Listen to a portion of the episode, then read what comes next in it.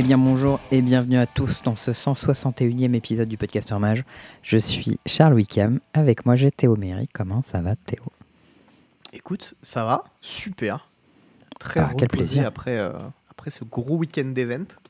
Ouais, fatigant le week-end pour le coup. Ah, hein. il était, il était intense, il était intense. C'était cool, mais... euh, Heureusement qu'il y avait trois jours parce que ça aurait été rude sinon je pense d'aller bosser le lundi. Eh, je comprends, je comprends. Moi, je t'avoue que le samedi matin, le coucher, c'était 5h du mat, et encore 5h du Ouais. mat, je crois. J'ai pas tenu jusqu'au bout, je suis allé me coucher Ma copine, elle était là, elle, était do- elle dormait, tu vois. Puis le Mm. matin à 9, 9h, 10h, je sais plus, elle se lève, je me lève, et elle me voit avec une gueule, c'est de mec un peu éclaté. Ah tu t'es levé à 9h, t'es un ouf, moi je me suis levé à 13h après. En fait, je sais plus, il faisait jour, euh, j'avais plus trop trop sommeil. Et euh, elle me regarde, putain, t'as l'air fatigué. Je fais, ah ouais, j'ai dormi 5 heures. Comment ça, 5 No shit. heures Elle, ça faisait genre 6 heures qu'elle dormait, tu sais. Deux minuit, nuit entière. pas, la même, euh, pas le même état. C'était pas vraiment pareil. Non, mais c'était cool. En tout cas, euh, merci à tous, du coup, euh, d'être venus, de nous avoir, de nous avoir regardé, d'avoir suivi euh, ben, les Français, parce qu'on avait. euh, on, en- on avait, euh, comment ça s'appelle, euh, le- Louis et euh, Velkoun qui nous avaient fait un petit site pour, euh, pour Mm. suivre tout ça, du coup. Et euh, C'était euh, quali franchement. Ouais, c'était hyper sympa. euh, Big up, big up au codeur, du coup, Velkoun. Et, euh, Level 15, je crois. et ça, c'était bah, ça, c'était nickel d'avoir euh, un petit tableau en live pour suivre le score des Français. On avait le cast qui était vraiment. Enfin, on sent qu'ils ont réinvesti les thunes dans le cast du côté des Ouais. requins, là, Wizard. Et ça, ça fait plaisir parce que ça, Mm. on voit que depuis que ben il y a les Pro Tours, enfin le Pro Tour qui est revenu et que Wade Jensen est euh, de retour sur le devant, ben il met les moyens. Nous on l'a vu en tant que joueur et là on le voit du côté cast aussi. Ouais, ouais, complètement. Je te Et propose c'est trop bien quoi. Le Pro Pro Tour is back. Et Ouais, je te propose qu'on développe ça tout à l'heure sur notre petite séquence. bien sûr, bien sûr, c'était la petite introduction, t'as vu. Bien, oui. Euh, on commence bien sûr par un petit big up euh, à Majestic Game, euh, qui sponsorise euh, cette, euh, cet épisode, comme euh, bah, tous les, les précédents euh, depuis quelques-uns, et qui sponsorisait également quelques-uns des joueurs qui étaient présents ce week-end à Minneapolis. Au Pro Tour. JE, Thierry, Raph, pour Mm. en citer quelques-uns. À noter aussi que normalement, euh, dans le prochain épisode, on devrait avoir un petit code euh, pour si jamais vous achetez chez euh, Majestic Games sur le site. C'est la Voilà. classe. Il faut qu'on en reparle avec le big boss Karim, mais, Ouais. Mais il nous en avait parlé et euh, normalement ça, ça devrait avancer, donc euh, on vous tient au jus. euh, voilà. Lourd. Il faut que j'aille le voir pour faire changer mes shorts parce qu'ils sont trop grands, mais Ah oui, c'est vrai ça. ce week-end, j'ai oublié de le faire. Je lui ai dit, ah, tu pourras me le faire. Il m'a dit, oui, pas de souci. Et après, j'ai oublié de passer, du coup. Ah. Pour le moment, ils sont un peu grands. Euh, voilà, si euh, vous écoutez cet épisode sur Internet, vous pouvez l'écouter sur votre téléphone via euh, toutes sortes de plateformes pendant que vous faites euh, votre vaisselle, que vous allez chez le psy, ou euh, que euh, vous faites vos courses, par exemple, sur Podbean, Spotify, iTunes, Deezer et Podcast Addict. Vous pouvez également rejoindre le Discord qui est dans la description. Euh, Discord d'ailleurs qu'il faudrait peut-être que je prenne du temps pour le bouger un peu parce que la, la catégorie tournoi devient absolument immense. Ouais, je Euh, m'en suis rendu compte aussi l'autre jour quand je cherchais un truc et que j'ai dû scroll pendant quelques secondes pour arriver en bas. J'étais ah, très bien. Ouais, mais du coup c'est cool parce que ça veut dire qu'il y a plein de tournois. Euh, mais du coup c'est pas cool parce que plein de tournois aussi. Ouais, mais ça veut dire qu'il faut qu'on organise ça un peu mieux. Donc euh, on va on va essayer de bosser là-dessus en ce moment. Je suis un peu sous l'eau donc j'ai pas trop le temps de m'en occuper, mais euh, je vais essayer de trouver un peu de temps pour ça. Eh. Les week-ends euh, de plusieurs jours qui viennent, ça va être cool. Euh, et, et du coup, t'avais un petit big up à faire avant qu'on parle Et oui, de la suite. parce que du coup, la semaine dernière, j'ai lancé une petite bouteille à la mer dans le podcast et j'ai demandé si jamais quelqu'un connaissait Alexei Polo, l'autre qualifié aux Worlds à part moi et Gab. Et euh, il se trouve que quelqu'un qui écoutait le podcast le connaissait. Et du coup, il a passé un petit message et du coup, il m'a contacté sur Discord et, euh, et du coup, voilà, bah, on pourra tester. euh, J'aurai quelqu'un avec qui tester en fait pour, pour les Worlds a priori. C'est fou la technologie. Et non, mais c'est cool, ça fait plaisir. Content de savoir que, que vous êtes là, que vous écoutez vraiment ce qu'on dit. Non, c'est cool, ouais, c'est vrai que ça fait plaisir de se dire qu'on balance pas des mots au hasard. Franchement, à chaque fois qu'on rencontre quelqu'un qui nous dit, ouais, genre, euh, je sais pas que le Discord existe, ou je sais pas X ou Y truc, et genre les trucs qu'on rac- qu'on raconte tout le temps, et là, en mode, Hmm, est-ce que les gens ils écoutent vraiment Ouais, on doute un peu, tu vois. Mais non, euh, voilà, du coup, euh, ben, cher étranger, merci à toi. Voilà. Ou étrangère d'ailleurs, je ne sais pas. Cœur sur toi. En vrai, moi, je te disais aussi en off que ce serait cool si tu pouvais tester avec, euh, avec, Gabre, euh, avec Gabriel Nassif, qui du coup testera probablement avec Duke. Ouais, mais le problème, c'est que. Enfin, en fait, les Worlds, ça va être. Là, c'est un peu particulier parce que ça va être un fil de 128. Ah, 128, tu peux avoir une team de 8 ou 10. Hein. Ouais, le truc, c'est que. euh, En règle générale, ce qui se passait les années d'avant, c'est que les gens ils subdivisaient les teams pour pas se marcher trop Mm. dessus dans leurs tests et euh, pas avoir des gens qui métagamer contre ses potes, enfin des trucs un peu chiants comme ça.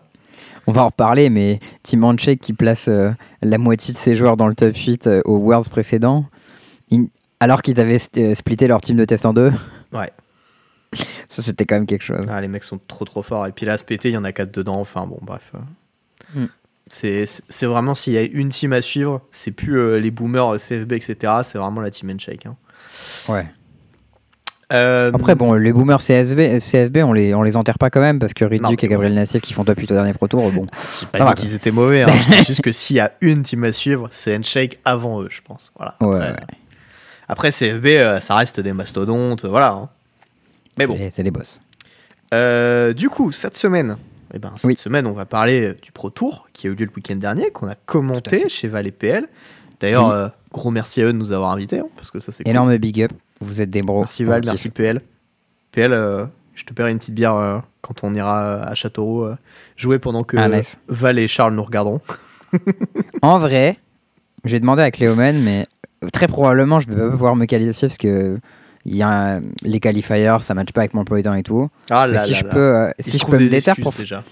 Non, mais genre, les, les cafés, ils sont en même temps que leur sécu et tout, et les autres, ils sont loin, j'ai un peu la flemme. Mais si je peux me déterre pour faire le coverage et que ça chauffe les gens locaux et tout, c'est un truc qui me chaufferait bien, ça. C'est cool le coverage en vrai. Ouais, donc euh, voilà. Si c'est un truc qui peut se faire, si Val, il est chaud aussi, je sais pas si sur place, ils ont du matos et tout, si ils sont intéressés par une team de, de casters, c'est quelque chose qui pourrait se faire. Écoute, euh, peut-être, peut-être, qui sait? Mm. Euh, donc du coup, bah voilà, on va vous parler de ça, on va vous parler du cast, on va vous parler euh, de ce qu'on a vu, des trucs cool. Oui. On va aussi vous parler des petits changements qui sont tombés un petit peu comme un cheveu sous la soupe euh, il y a trois jours Ouais. sur le standard, en plein milieu du PT. D'ailleurs, on sait pas pourquoi ils ont droppé ça là, mais enfin vers la fin Bah, plutôt. En vrai, pendant le PT, ils s'en servent tout le temps pour faire des annonces. C'est vrai. Donc pourquoi pas, tu vois. Voilà. Donc on va vous parler le du standard parce qu'il y a des changements et il y a des trucs bien, il y a des trucs qui m'énervent aussi. Mais Ouais. euh, bon, on va en reparler. Euh, les petits tournois, euh, petits tournois qui arrivent. Qu'est-ce qu'on va faire de notre vie Qu'est-ce que, qu'est-ce que donc? Mm. Petit point plein. Et puis voilà, un, un sign out aujourd'hui sera sous le thème culinaire pour ma part. Ça, ça fait plaisir. Petit, euh, une petite recette de famille que, que ma mère m'avait déjà faite et que j'ai décidé de faire ce midi. Ouah, pépite. Mais du coup, ouais, pour venir sur le PT, t'en parlais tout à l'heure, euh, niveau coverage, ils avaient mis les moyens.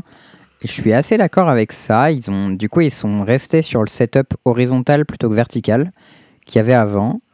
Euh, T'en as pensé quoi, toi? Alors, la première fois que j'ai vu ça, je trouvais ça nul à chier. Mhm. Et euh, je crois que c'est que parce que je suis un être humain et que les êtres humains ça aime pas trop le changement. Je crois aussi. hein. Et que, en fait, là au cast, c'était pas mal. Y a Franchement, c'était confort. hein. un problème, c'est que c'est plus dur de voir les cartes. Parce Et de qu'en les fait, le, reconnaître. le truc, c'est que le- la table est plus grande, en fait. Ouais, mais en fait, euh, la taille de la carte proportionnellement sur l'écran, je suis à peu près sûr qu'elle est plus petite. Et du coup, j'avais C'est plus de possible. mal à reconnaître les cartes. Moi, c'était c'était assez dur pour le limiter, parce qu'il y a, par exemple, les battles, il y en a plusieurs qui se ressemblent et tout, c'est pas facile. Bah ouais. Mais euh, sur le construit, je trouvais ça très très confort. Euh, et surtout, on n'avait pas les problèmes de Ah, mais euh, le, le cimetière, il est off-screen, ou on voit pas l'exil, ou des machins comme ça. Genre là, vraiment, on voyait tout. On voyait même les pattes des joueurs avec les points de vie notés et tout. Mm. Genre, euh, franchement, c'était assez cool. Le côté pattes des joueurs sur table, on, voit les, on les voit noter les points de vie et tout. Il y a un petit côté. euh, genre, pas Enfin, on se sent dans la game, quoi. Et alors, les petits angles de caméra en plus, en bonus sur le côté, ça, c'était pépite. Ah, c'est pour voir les joueurs, tu vois, physiquement Ouais, t'avais Oui, deux caméras sur cool. chaque joueur. En plus, il y avait quatre caméras en tout. Une pour en les plus mains, de une la pour la cinquième. tronche euh, de chaque Ouais. joueur, c'est ça. C'est ça. Et en plus de la caméra totale, ça c'était insane. Ça, je suis d'accord, très très cool. Ça, do- ça donne. euh, En fait, t'as cet aspect qu'il n'y a pas en ligne sur Arena et tout, c'est l'aspect un peu humain, tu vois, de voir les joueurs interagir, de, de machin, de trucs, et ça, j'adore. Ça c'est- c'est trop cool, ouais. Alors par contre, euh, l'overlay où ils notent les cartes, c'était écrit en tout petit. si bien qu'on voyait pas le coup de mana des cartes double face parce que c'était trop long. ça c'était un peu bégayé, c'était un peu nul ça pour le coup. Genre il y avait marqué Fable of the Mirror Breaker slash Réflexion of Kiki, mais ça rentrait pas en entier, du coup il y avait pas le coup de mana à la fin. Ce sera Bon, juste un- Kiki. Ouais c'est ça, un truc un peu à bosser, mais euh, dans l'idée je trouvais que vraiment c'était quali et ça c'était vraiment cool à caster. Ouais, Et en plus on a eu du draft, en, du draft en coverage, ça c'était nice. Ah, moi, le... quand on a vu le draft de Red Duke, c'était terrible parce que j'avais assez peu d'XP, tu vois, sur le, le set en draft. Et j'ai Ouais. vu le draft de Red Duke et je me suis dit, oh là là, il est vraiment trop bien son draft. Et il y a Guillaume dans le Hmm. chat, il disait, ouais, euh, il est pas si ouf, il a assez peu de spot removal, machin et tout. Moi, j'étais en mode, ouais, quand même, euh, il a une race, il a machin, il a truc, ça a l'air trop bien. Et euh, son premier repos, ronde 1, il avait genre double Galta, euh, l'enchante qui dit quand t'as une bête qui a 3 de force ou plus, elle prend des coups, elle, elle pioche quand elle arrive, pioche, hein. ou euh, des Mm. compteurs si elle a moins de force. Euh, Il Ouais. y avait genre Vorinclex, enfin. Bon, il avait full qui monstre son deck genre. Infâme. et il atomise Red Duke ronde 1. Et je me dis, Oh le waouh. dur. et, et je, et je me dis, waouh, qu'est-ce qui se passe, tu vois Mm. et, euh, et du coup, après, j'ai un peu drafté. Et euh, effectivement, c'est un bon point que Guillaume a fait. Les, les removals dans le format, c'est hyper important. Et Bah ouais, euh, surtout tu parce sais que si ta couleur est open avec les removals en fait. Parce que T'as besoin tu- d'avoir le board pour les battles et tout ça et sans removal t'es un peu dans la merde à cause de ça. Ouais, mais il n'y a Tu pas que juste- ça en fait, c'est surtout que tu ouvres genre deux fois plus de rares que dans les autres sets, et du coup, euh, Ouais. ben, il y a deux fois plus de spoilers en fait, et il faut pouvoir les gérer. Et- Ah les spoilers si tu les butes pas ils te défoncent. Ah. il y en a même si tu les gères genre Italie ben tu putain pas avoir un removal pour mais c'est trop tard déjà. Il y a des trucs genre Galta, enfin euh, Galta et le vampire là, Galta et Mavren ouais ça ça, ça dégénère bah, il en avait deux, vite. tu vois le gars, et typiquement, bah, Wow. Red Duke avait pas de spot removal, et à chaque fois qu'il l'a joué, il a pondu genre une 6-6 ou une 4-4 ou un truc comme ça, et Bonne ça l'enterrait. Ouais. Et, euh, et du coup, euh, du coup il, s'est fait, il a fait 1-2 je crois avec son deck alors qu'il avait l'air En tout cas il complètement était à insane. 0-2 et après ils ont arrêté de le suivre. Ouais, c'est ça. Et, euh, et ça m'a vachement surpris. Et j'étais hyper, euh, hyper surpris. Il y a Mm. eu un petit truc aussi un peu marrant. C'était au tout début, il y a eu un, un mec, c'était euh, Camille Ouais. Et euh, j'avais joué contre lui à Sofia en fait. Et il y avait un truc qui m'avait marqué chez lui, c'est qu'il a un tic de la lèvre où il prend sa lèvre du bas et il la retourne un petit peu. D'accord. Là, comme Il s'il fait était ça, pas content ou qu'il voulait faire des petits bruits de lèvres. D'accord. Et, euh, et je l'ai dit, ah, alors lui, il a vraiment un tic qui est incroyable. Et genre, ronde 1, enfin ronde 2 du coup de Duke contre lui, il s'assoit à la table, t'as les caméras qui sont avec le plan sur leur gueule, et la première frame que tu vois de lui, boum, il il, a fait. sa lèvre qui fait ce truc. J'étais en mode, called it Ça, ça m'avait fait beaucoup rire. Non, euh, le, le tournoi était trop cool, le coverage était trop cool, ils ont mis les sous dedans, c'est insane. Euh, En vrai, il y avait un truc qui était un peu bizarre par contre sur la partie limitée. Euh, C'était le truc des cartes double face. Parce que du coup, ils ouvraient leur booster. Et donc, dans leur booster, il y avait deux cartes double face. Et ils les révélaient à tout le monde. Et du coup, euh, ils étaient 8 autour de la table. Ils se regardaient comme ça. Genre, Hmm, c'est quoi ce que t'as? Hmm, Ok, fais voir et tout. Et ensuite, ils slivaient toutes les cartes et ils draftaient. Oui. Et du coup, en fait, c'était giga awkward. Alors, déjà, au commentaire, c'était infâme parce qu'il fallait que tu retiennes 16 cartes qui avaient, qui avaient été ouvertes. Déjà, que tu arrives à les identifier avec les plans de caméra, c'est pas facile. Euh, parce que des fois, tu es là en mode alors, elle, c'est la battle blanche. Alors, c'est laquelle? Euh, Je suis pas sûr. Elle, c'est la double face. Alors, elle flippe en 4-4 vigilance. Non, c'est pas ça. 4-3 tram- trample, un truc comme ça. Et t'es là en mode. Alors, oui, alors là, et après, faut que tu te rappelles pendant le draft qu'est-ce qui tourne? Tu es là en mode alors, il y a machin qui a ouvert une invasion bleu-noir. Donc, si c'est open, et tu devrais la récupérer au deuxième pick et tout. Et genre, je trouvais en mode waouh. Genre, à caster, cette phase de draft, je l'ai trouvé méga dure. Euh, parce qu'il y a vraiment beaucoup de cartes qui ont des deux faces, quoi, et beaucoup d'infos à retenir. Pour les joueurs, ça devait pas être facile aussi.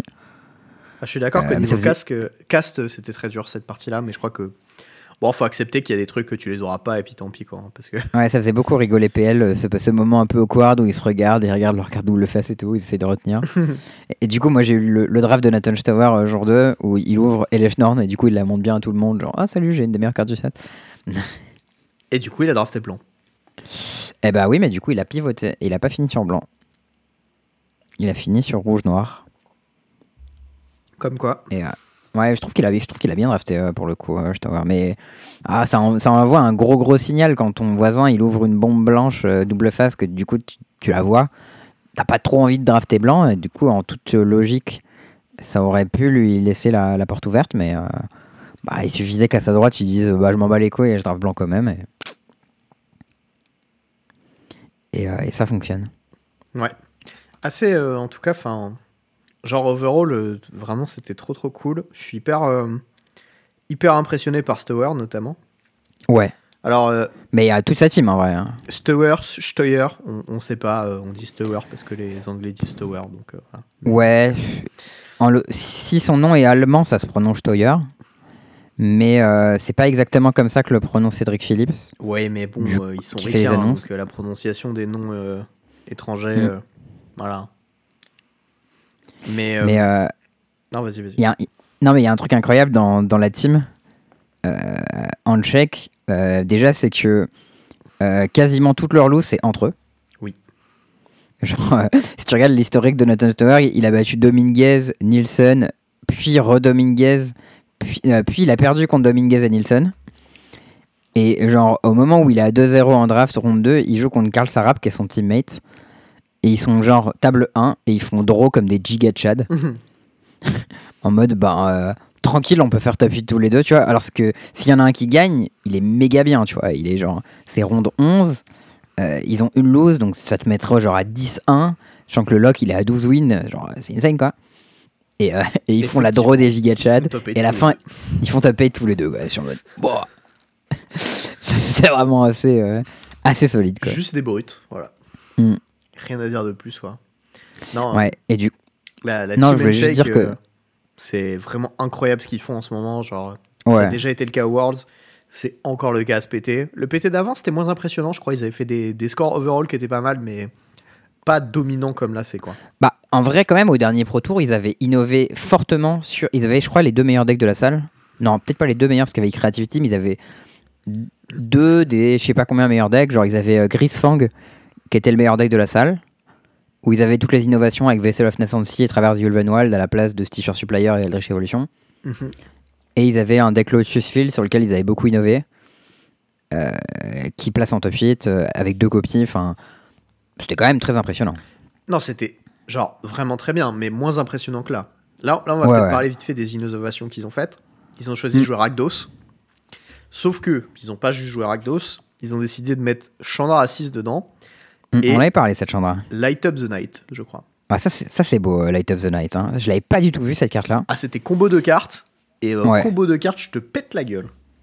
Du coup, on va la lire cette carte. Light of the Night, du coup, c'est en gros une espèce de fireball. C'est tu payes X et un rouge en sorcerie et ça fait X plus un dégât à une cible. Euh, du coup. Ah oui, non, c'est. En gros, ça fait X plus un dégât à une cible ou X si c'est dans la gueule. C'est un peu bizarrement wordé, mais en gros, si tu payes 3, ça fait 3 points. Sauf si tu les mets dans la gueule, auquel cas ça fait que 2. Ouais. Et il y a une petite subtilité, si tu peux le flashback pour 4 et tu enlèves X compteur d'un Planeswalker que tu contrôles, et euh, du coup, c'est la flashback pour X. Et du coup, si ta Chandra elle est à 8, euh, tu peux flashback pour 7. Et avec comme ta Chandra double spell, ça fait 14. Question. Si tu enlèves les 8 compteurs de ta Chandra à 8, est-ce que euh, le trigger de Chandra va en pile ou pas? Euh, bah non. Je cro- crois pas. Puisque ta Chandra est au cimetière au moment où le Light Up the Night euh, va en pile. Ah, je sais pas. Je me suis posé la question, j'ai pas eu la réponse. Euh, parce que tuer la Chandra, ça fait partie du casting cost. Du coup. En vrai, peut-être. Puisque euh, ça me fait penser à cette histoire de réduction de coût avec Emery et Lotus Petal. Et en gros, avec Emery et Lotus Petal, Comme la convoque, ouais. Euh, c'est of ça. Et convoque, ouais, tu peux, tu, tu peux sacrifier par 1000 coups et c'est déjà compté. Et là, en gros, ce serait est-ce que la capace déclenche? Bah en fait, c'est plus. que Est-ce que genre tu vérifies que la carte est bien au cimetière avant que le spell soit en pile et donc que ça trigger ou pas? Pour moi, c'est plus à ce niveau-là que ça se joue en fait. Parce que du coup, t'as ton Planeswalker, il a zéro compteur, tu vois. Et pour qu'il meure, tu dois vérifier qu'il est mort, comme une créature, je suppose. Et Ouais, du coup, ben, action. doit y avoir un, un- un passage de priorité qui se passe à un moment donné pour que ça ait lieu. Et vu que là, t'es en train de caster ton spell pour le mettre en pile, est-ce que genre, tu vois? Je pense que ça trigger. hein, ouais. Je sais pas. Euh, c'est une question que je me suis posée. Je n'ai pas eu la réponse. Je ne sais Ouais, pas je les ai pas vus en caméra. Après, en général, c'est meilleur de garder ta Chandra. Mais ouais, du coup, La Chandra, elle a été écrasante parmi les, dans les rondes de standard. Ah ouais. Enfin, moi, vraiment, littéralement, à chaque ronde où Chandra a resté plus d'un tour sur table, soit l'adversaire a perdu, soit l'adversaire a scoop. Chandra, elle est arrivée, elle a fait Je bute tes deux bêtes, j'ai le board, go. Plus 2, light up the night, t'es mort. Ok, bien joué. C'était vraiment incroyable. J'ai vu un Invoke Disper copié aussi à un moment. Oh, ça c'est glouton. Genre. Là, c'était Day One. Et là, j'ai j'ai call le bingo pour la gloutonnerie. Et on me l'a refusé parce que t'étais pas présent. ah ouais. Et là, j'avais le seum. Parce que Bah, on, a eu un bingo glouton... on a eu un bingo gloutonnerie pareil avec Ridduc euh, qui fait euh, Chandra double, double invoque. Bah, là, c'était Invoke, tu prends 10, je pioche 5, tu sais qu'une bête. Aïe aïe oui. Pardon. Vous avez faim. Vraiment, c'était incroyablement con. Il y avait une petite, euh, une petite euh, innovation aussi dans leur liste, c'est qu'ils jouaient des Liliana of the Veil. Il y en avait deux. Euh, en général, deux en side, mais Karl Sarap, il en a main deck une de deux. Il jouait pas tout à fait la même liste. Et c'était pas mal contre les Sholdred et les Trespasseurs isolés. Et ça tuait bien aussi isolé, C'est les. Graveyard Trespasseur ou... Ouais, Graveyard Trespasseurs isolés dans le sens où quand ils sont tout seuls sur table, quoi. Ah oui, d'accord. Euh, et euh, souvent, les decks qui réanimaient des pâtés, genre Italy ou euh, Atraxa, ben, c'était des pâtés qui étaient seuls sur table, que du coup, tu pouvais attraper avec Liliana. Ok. Et euh, du coup, voilà, je trouve ça pas mal. Bon, Euh, a priori, on a dit de la merde sur Chandra dans le chat. Ils ont l'air euh, unanimes sur le fait que ça ne fonctionne pas comme ça. Donc, euh, ok, à voir. merci, euh, merci InfoChat. N'hésitez pas Euh, à et du- la réponse. Exactement. Mairie à Oh, le. Fridge. Oh, le mec, quoi, créateur de contenu, ça. Euh, et du coup, la, la composition finale du top 8, du coup, parmi ces 4 joueurs, euh, Team Uncheck, c'était Javier Dominguez, Carl Sarap, Simon Nielsen et Nathan Stower, qui prennent les 4 premiers slots comme des giga Chad. Euh, ensuite, il y avait Yi Wen Shen, euh, Autumn Burchett, Kane Reinhardt et David Olsen. Euh, du coup, qui jouaient respectivement bah, les 4 premières avec de midrange. Puis Azorius Soldiers. Autumn Burchett jouait Horse of Midrange. Ah, elle était belle, sa liste. Ça, c'est vraiment Ouais, très burchettien, tu vois. Genre, il y a que elle qui pond ce genre de truc. Bah franchement, il était hyper malin ce deck. Avec. Val, tous les deux, c'était notre deck préféré. Et c'était un, un deck mono blanc contrôle, mais qui splashait noir euh, pour des bridges de multiverse, qui est du coup le spell asset qui euh, les deux joueurs et après ranime un truc de chaque côté, qui est euh, très très écrasant comme carte, qui manquait un peu un, un combo finish écrasant euh, au deck mono blanc. Et en side, tu avais accès à 4 duress, ce qui était très très fort dans les match-up euh, où il y a des Atraxa, les machins comme ça, et euh, des removal. Ouais. Et euh, il y avait aussi une petite spécificité qui était vraiment cool, c'est Obscura Storefront. Je sais pas si tu connais ça. C'est le land? Ouais, c'est le land, le est- slow fetch de Street of New Capena Ah, qui va chercher pleine île ou marais, euh, qui avait une synergie très, très forte avec euh, Serra, euh, Serra's Ascendante, Serra Paragon, pardon. Ah. Où en gros, du coup, avec Serra Paragon, tu pouvais le rejouer du yard et il te faisait 3 PV. Parce que du coup, il fait 2 PV quand il, quand il vire, plus son PV naturel. Ouais. Et euh, du coup, régulièrement, elle a pu jouer euh, des Serra Paragon tour 5 ou tour 6, etc. Et relander direct, gagner 3 PV, stabiliser un peu. C'était vraiment pas mal. Non, est clean, été- hein. Franchement. Ouais, franchement, c'était c'était très propre. Il y avait un petit one-off Surge of Salvation. Ça, c'est pour un mana, je compte ton Invoke Disper. Lui, il devait faire bien peur en open decklist. Ah oui, parce que. D'accord. Ok. Parce que ça T'as Exproof contre noir, en gros. coup, ben, Ouais, c'est euh, c'est euh, gentil Veil of Summer en gros. Mm. Parce que tu pioches pas. Mais c'est quand même. euh, Veil of Summer sans piocher, c'est quand même une carte. tu vois. Ouais, c'est anti-duress aussi, euh, si jamais. Mm. Un manage contre ta duress. C'est le Veil of Summer du pauvre, quoi. c'est un peu Enfin, ça. un balance aussi. Mais... Ouais. Et pour les autres personnes du top 8, il y avait Ken Reinhardt qui jouait Rakdos Reanimator, qui est du coup un deck rouge-noir. Et au lieu de jouer euh, des. Enfin, il jouait quand même 3 Invoke Disper, mais il jouait en, en late game euh, des Cruelty of Geeks pour animer Italy et Atraxa. Et euh, David Olsen qui jouait un deck 5 couleurs ramp. Ah, qu'est-ce qu'il était nul, ce deck. C'était créatif, il jouait pas de fable et du coup il jouait Topiary Stomper pour ramper, donc c'est la bête à 3 qui, qui est 4-4 et qui rampe et quand t'as 7 mana elle, elle devient active, en gros au début elle est juste, euh, elle fait rien quoi. Et euh, il était chelou son deck parce qu'il y avait 4 ossifications comme removal avec du coup genre une dizaine de basiques dans un deck à 26 landes, 5 couleurs, enfin Ah, après, il peut les tuto. hein. Il y a Topiary Stomper, justement, qui tuto les landes. ouais. Et, Mais euh, du coup, il avait besoin des couleurs pour faire binding. Et il y a Herd Migration qui tuto un land et Invasion Mm. of the Zendikar qui tuto un land. Ça va. Deux lands, deux lands même, Invasion, je crois. Ouais, je crois, c'est Ah, 4 putain, mana. c'est euh, c'est c'est genre végétation explosive sur le front. Et sur le back, t'as euh, pff, je vois un pâté, je crois. Ouais, Et dans son, c'est- side, dans son sideboard, il y avait 4 Tyrannax Rex. c'est la Tu carte d'animal. Hmm, J'arrive. Salut Je joue un pâté très très gros. 8-8 Ace Trample Ward 4 Toxic 4. Allez, viens. Bah, il était, euh, il était un, un peu bourrin son deck, mais contre les decks un peu lents euh, qui jouaient Ranimator ou des machins comme ça, il pouvait vraiment les aplatir quoi, en faisant Ah, tu fais une Atraxa? Je fais deux Atraxa. 4 automatiques barrage aussi pour tous les decks blancs, notamment les raffines. Ouais, Raffine, ça se fait bien bien défoncer par l'itomantique barrage. hein. Ouais. C'était la, la nouvelle carte la plus jouée du format, je crois. Euh, ouais, il y en avait beaucoup de copies. Ouais, Et en ça même doit temps, faut expliquer dire aussi que. pourquoi les joueurs de raffine se sont un peu fait péter la gueule. je Bah, crois en fait, que- ça défonce toutes les, toutes les cartes du deck Raffine se font défoncer par l'itomantique barrage. Genre, ça défonce Raffine, ça défonce euh, Adeline, euh, ça défonce. Bah, Talia, il faut payer Skrelf. deux mana, mais franchement, Talia. ça va, ça défonce Krell. Enfin, genre. Ouais, super. Il y a que euh, Sholdred, quoi, qui résiste. Mais... Même AO, il crève dessus. C'est quand même rude, quoi. Ton drop Et 5? Ertai Non, aussi. mana. bref. Bah, après, son drop 5 il se remplace et tout, mais même pour un mana, c'est quand même euh, un truc Hmm. de ouf. quoi. Je suis d'accord.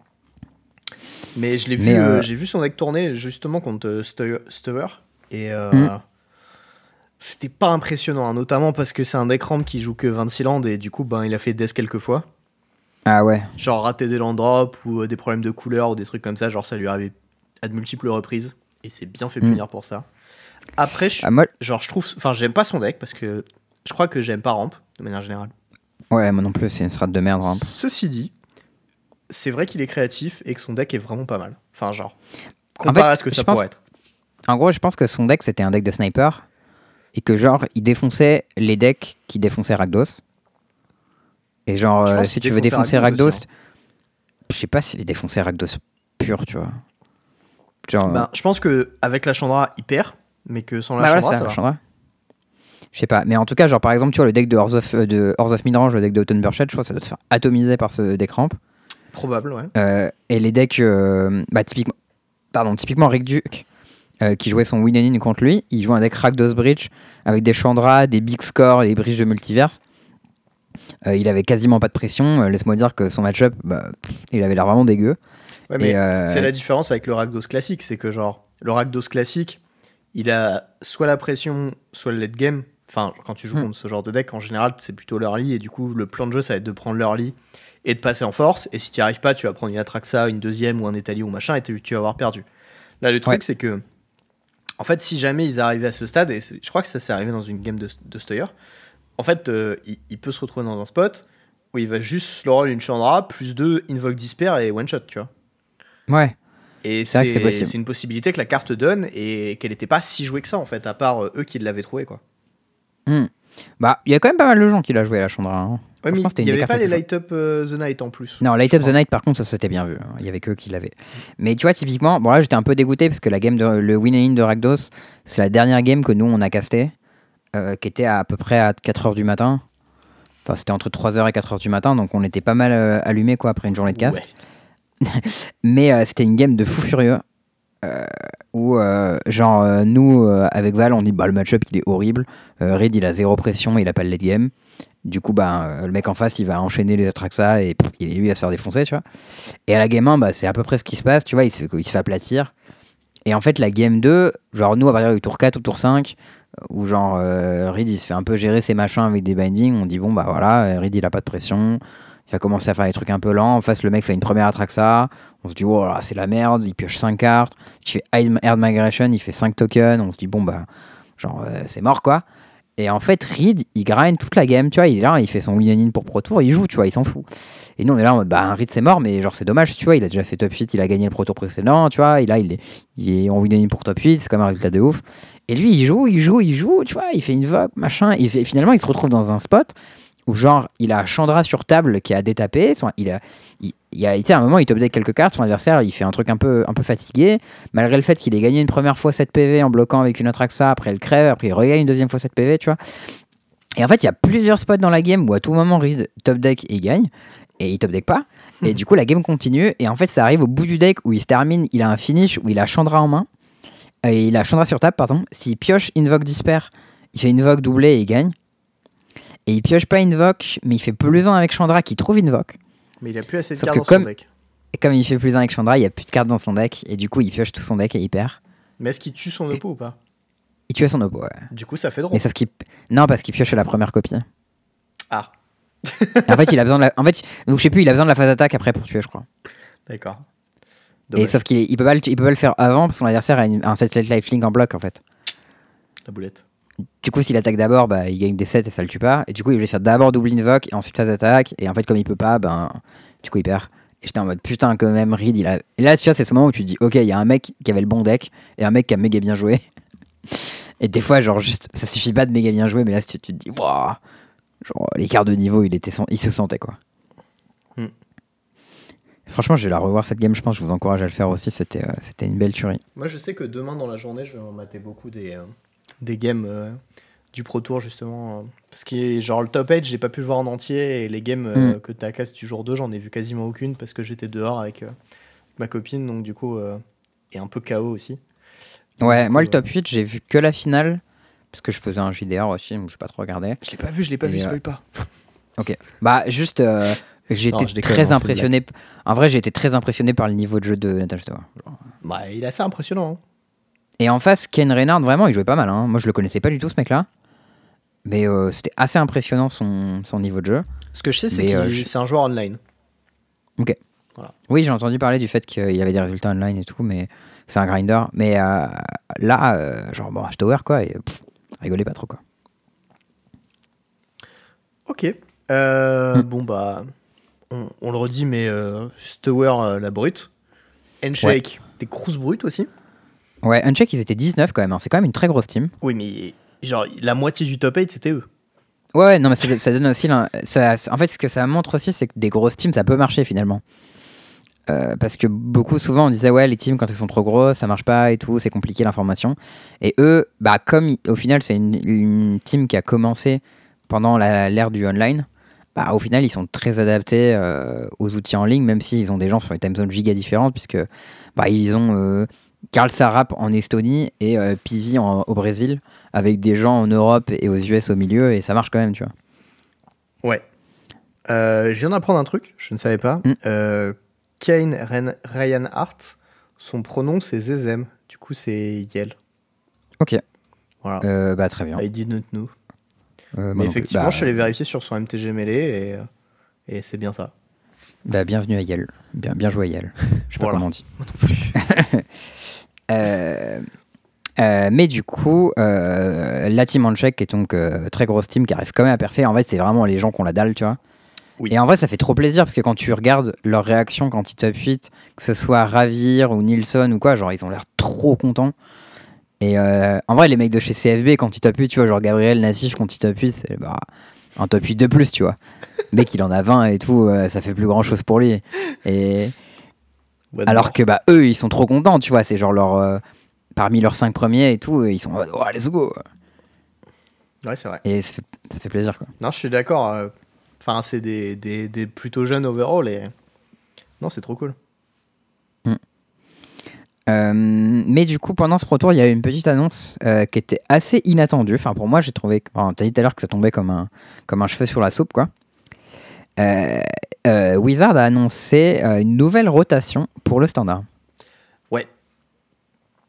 Alors en fait, ça part d'un truc. Ça part de Aaron Forsyth Foresight. qui a fait un tweet que j'avais vu il y a six mois, un truc comme ça, je crois. euh, où il demandait euh, Ah, tiens, c'est bizarre, comment ça se fait qu'il n'y a plus de standards euh, dans les shops locaux? Est-ce que vous aurez des explications ou des trucs pour, euh, euh, pour euh, le, le rebooster Mm. Et moi, à cette époque-là, j'avais euh, j'avais vu, euh, j'avais vu euh, le tweet et je me suis dit Bah, en fait, peut-être euh, redonner un peu les subventions et les trucs que vous filiez au store qui organisait des tournois localement. Et les joueurs euh, locaux, et ben, ils vont revenir parce qu'il y aura des lots. Et du coup, les shops, ils vont organiser des tournois, etc. Notamment si vous mettez l'équivalent des Game Day qui n'existe plus, où vous faisiez gagner Mm. des tapis, euh, il y avait des boîtes qui étaient payées par Wizard, etc. Et euh, ça, bien entendu, dans la partie de la revitalisation du standard, il n'en est fait mention nulle part. hein. Donc ça, c'est vraiment la Ouais. partie qui m'a profondément gonflé parce que c'est évident que c'est une des raisons principales qui tue à la fois le standard et les shops. Et ils en parlent pas parce qu'ils savent que ça leur coûtera des thunes et que du coup ils préfèrent de foutre ça sur le tapis. Ça, je trouve ça. Ce qui est dommage en vrai parce que ça leur coûte pas tant que ça. Non. Enfin, C'est pas si cher enfin, que ça. moi, je- pour eux. Ouais, je sais, en, en tant que. Bah, maintenant que je bosse dans une boîte de game design où on a un objectif de faire de l'organized play, euh, c'est une dépense, c'est une case dans la dépense euh, euh, marketing, tu vois. C'est genre, bah, marketing, on donne des produits au shop pour qu'ils fassent des tournois. Oui. Mais voilà, tu vois. Puis Et surtout avec eux, le, bah, le- le truc, c'est que eux, ils se sont rendus compte qu'ils n'avaient pas besoin de donner des produits au shop pour que les gens fassent des tournois parce que les gens jouent en commandeur sans produit. Et du coup, ils sont en mode, bah, pourquoi on le ferait, tu vois euh, Ouais. Notre format le plus joué, il a pas besoin qu'on le sponsorise, on va pas sponsoriser un autre format qui est moins joué. Mais sauf que du coup, bah, euh, euh, tuent leur le problème, c'est que le. Bah ouais, ça les défonce parce qu'en fait, on- ils ont besoin que le standard vive pour vendre des boîtes, sinon ils vendent pas de boîtes. Ils vendent que des produits commandeurs. Alors, soit ils arrêtent Magic qui est pas, qui est pas standard et ils font que du commandeur. Mais du coup, le commandeur va finir par mourir à force. Ouais, parce que quand tu fais que des produits commandeurs, les joueurs de commandeurs, ça les saoule les aussi, les produits commandeurs. Ils sont en mode, bah ouais, mais c'était rigolo, c'était de trouver l'art là, euh, légendaire de standard machin et tes cartes autour, alors que là, c'est vraiment, tiens, j'ai designé une carte exprès pour ton deck. Euh, regarde comme elle rentre pile poil dans ce que tu veux. Et au final, tu, as les précos qui sont faits par les game designers de Wizard, quoi. Donc, euh, Et d'ailleurs, en parlant de, de préco et de commander deck, as-tu vu le prix des decks commander Lord of the Ring non, mais j'imagine que c'est genre 100 balles chacun. Je crois que c'est des, des trucs à genre 60 balles pièce, un truc comme ça. Ça va en vrai. hein. Les, les decks Commander en général, il y a plein de rares dedans. C'est genre ton deck de 100 cartes, il y a genre 30 rares ou 40 rares dedans. Et c'est pas des trucs de merde. Genre franchement, ça me choque pas hein, que ce soit un peu cher. Ok, peut-être c'est moi qui me fait, euh, qui me fait des idées. Non, non, mais les, les produits Commander, les préco Commander, ils sont toujours un peu chers, mais c'est pour avoir des trucs pas mal. Genre franchement, ça me choque pas. Après, bon, si c'est que des cartes de merde, euh, t'es un peu dégoûté, tu vois. Mais genre déjà, si t'as un ring dans ton deck, ben, j'imagine que le ring, il va valoir au moins euh, 15-20 balles. Et euh, autour de non, ça, t'auras des euh, cartes qui Sol sont Ring, pas ça mal. vaut rien. Non, mais un ring, euh, The Ring, enfin le l'anneau de- du Seigneur des Anneaux, quoi. Ah, le truc euh, à 4 mains Et ce- Ouais, le truc qui fait protection contre le joueur et tout. Genre, ça, c'est le genre de carte ring. qui va être, un- qui va être un peu cher. euh. Autour de ça, tu auras des spoilers. Probablement que le Gandalf le blanc, il vaudra cher. euh. Probablement que Aragorn, Legolas et machin et tout, ce, sera des, ce seront des bonnes cartes. Et qui vont te les mettre dedans. Ils vont te mettre un peu de bonne mana base avec plein de land rares. Enfin, tu vois, ils- le problème, c'est qu'un deck de euh, 100 cartes. En fait, le problème, c'est qu'un deck de 100 cartes, euh, si sa mana base est plus la merde, le deck il est juste injouable. Et pour que le, le deck, la mana base soit bien, tu es obligé de mettre des landes rares dedans. Et du coup, il faut que tu montes le prix du truc. Enfin, c'est un truc qui avait déjà été discuté, mais ça, je pense que. Moi, j'ai entendu ça principalement sur le pince crâne et tout, qui connaissait bien, mais. euh, À noter deux trucs, les premiers euh, préco euh, commander c'était 25 balles, hein, quand même. Ah ouais? Et les Bah, commandeurs J'imagine qu'ils avaient, une master, j'imagine qu'ils avaient une mana base qui fait la merde totale. hein. Enfin, je, je sais pas, mec, euh, je, je joue pas des maçons en commandeur. tu ouais, vois. moi non plus. Je, hein. je compare juste le prix des trucs. En fait, tu sais, c'est la dichotomie de. Enfin, l'espèce d'hypocrisie de Wizard qui dit euh, non, euh, on prend pas en compte. euh, en compte Le euh, marché secondaire, oui. le marché ça, secondaire, et puis euh, enfin. on a tendance à vendre des produits en fonction de ça. Et euh, pareil, euh, les decks Commander Master, a priori, ils sont à 100 balles pièce. Dans le genre. Je sais pas, c'est les produits Commander, je les connais pas, je vais pas trop m'exprimer dessus. euh, c'est- pas fait pour moi, ça m'intéresse pas. Genre, si les gens les achètent, c'est que. ils- Ça les intéresse, tu vois. Enfin, c'est le concept du capitalisme. faire un hein, commentaire désobligeant. tu voulais faire Non, un mais- petit bruit de roucoulade, peut-être? Non, non, bah, je dis pas que c'est des pigeons. euh, je dis juste que bah, eux, s'ils sont contents d'acheter ce truc-là à ce prix-là, ben, c'est que ce prix-là est adéquat pour eux, tu vois. Et s'ils étaient pas contents, ils l'achèteraient pas et du coup, ils baisseraient probablement le prix. Ouais, j'entends. Moi, de toute manière, euh, moi j'ai acheté mon Wet Plume Aventurer Extended Foil à 1€. euh, voilà, j'ai eu ma carte de commandeur, tu vois. Et maintenant, elle est bannie et elle me sert plus à rien, donc. euh, Tu peux toujours la jouer en duel Commander.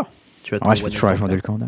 Ouais, j'en ai- et en plus, j'ai- j'ai- c'est là, que- c'est là qui est nice, c'est que j'avais qu'un seul exemplaire de White Plume, mais 4 de Season Dungeoner. Beau Et gosse. ça, c'est nice. En vrai, c'est quelqu'un qui me l'a filé. ouais.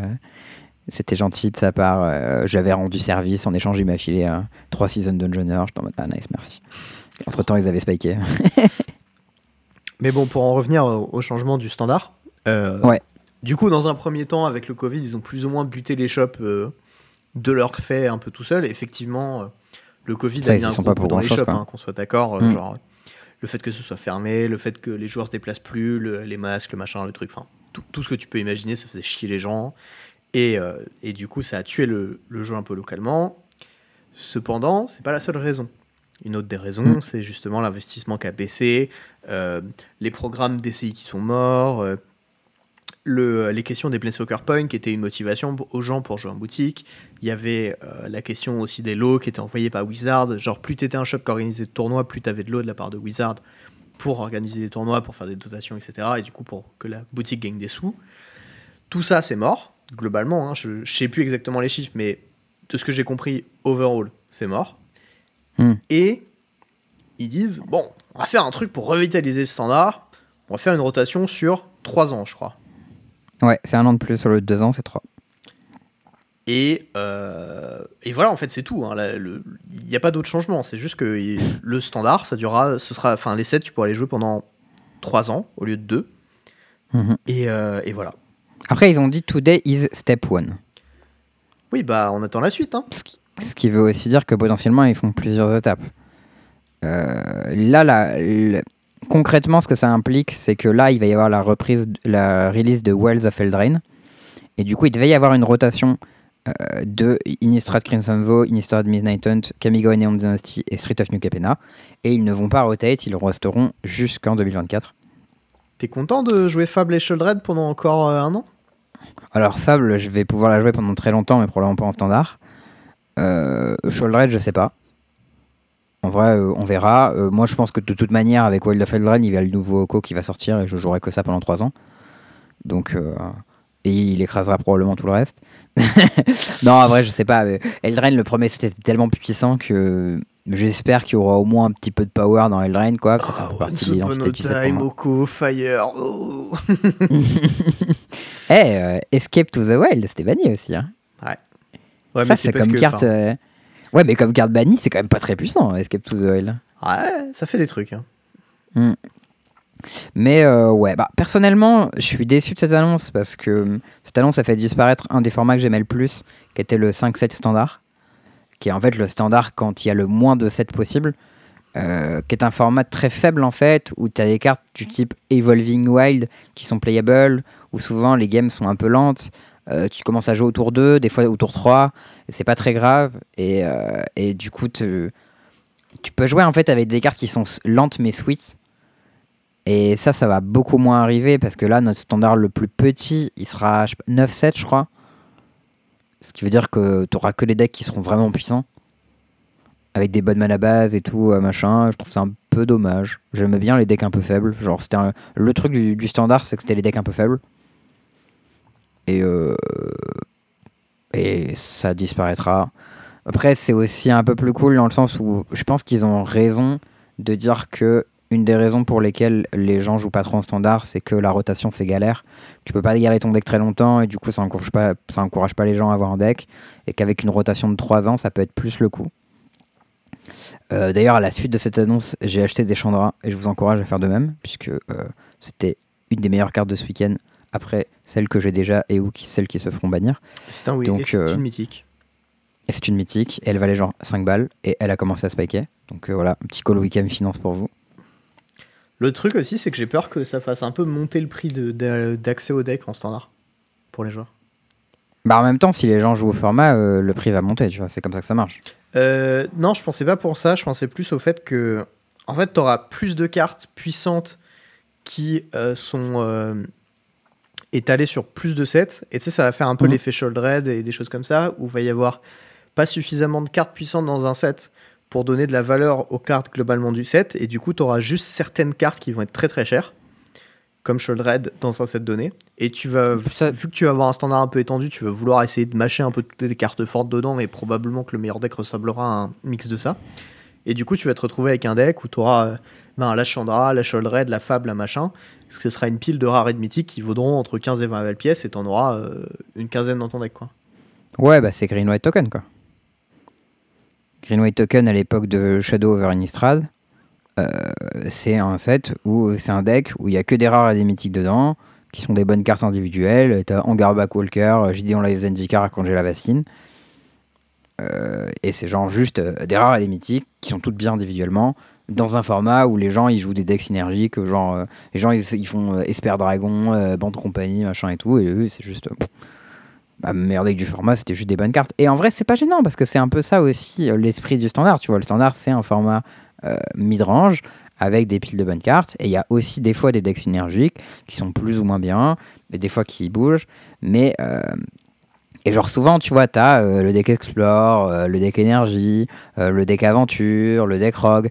Mais le problème de ces decks aussi, c'est qu'ils ont un peu le feeling bah, deck préconstruit fait par les game designers de Wizard, tu vois.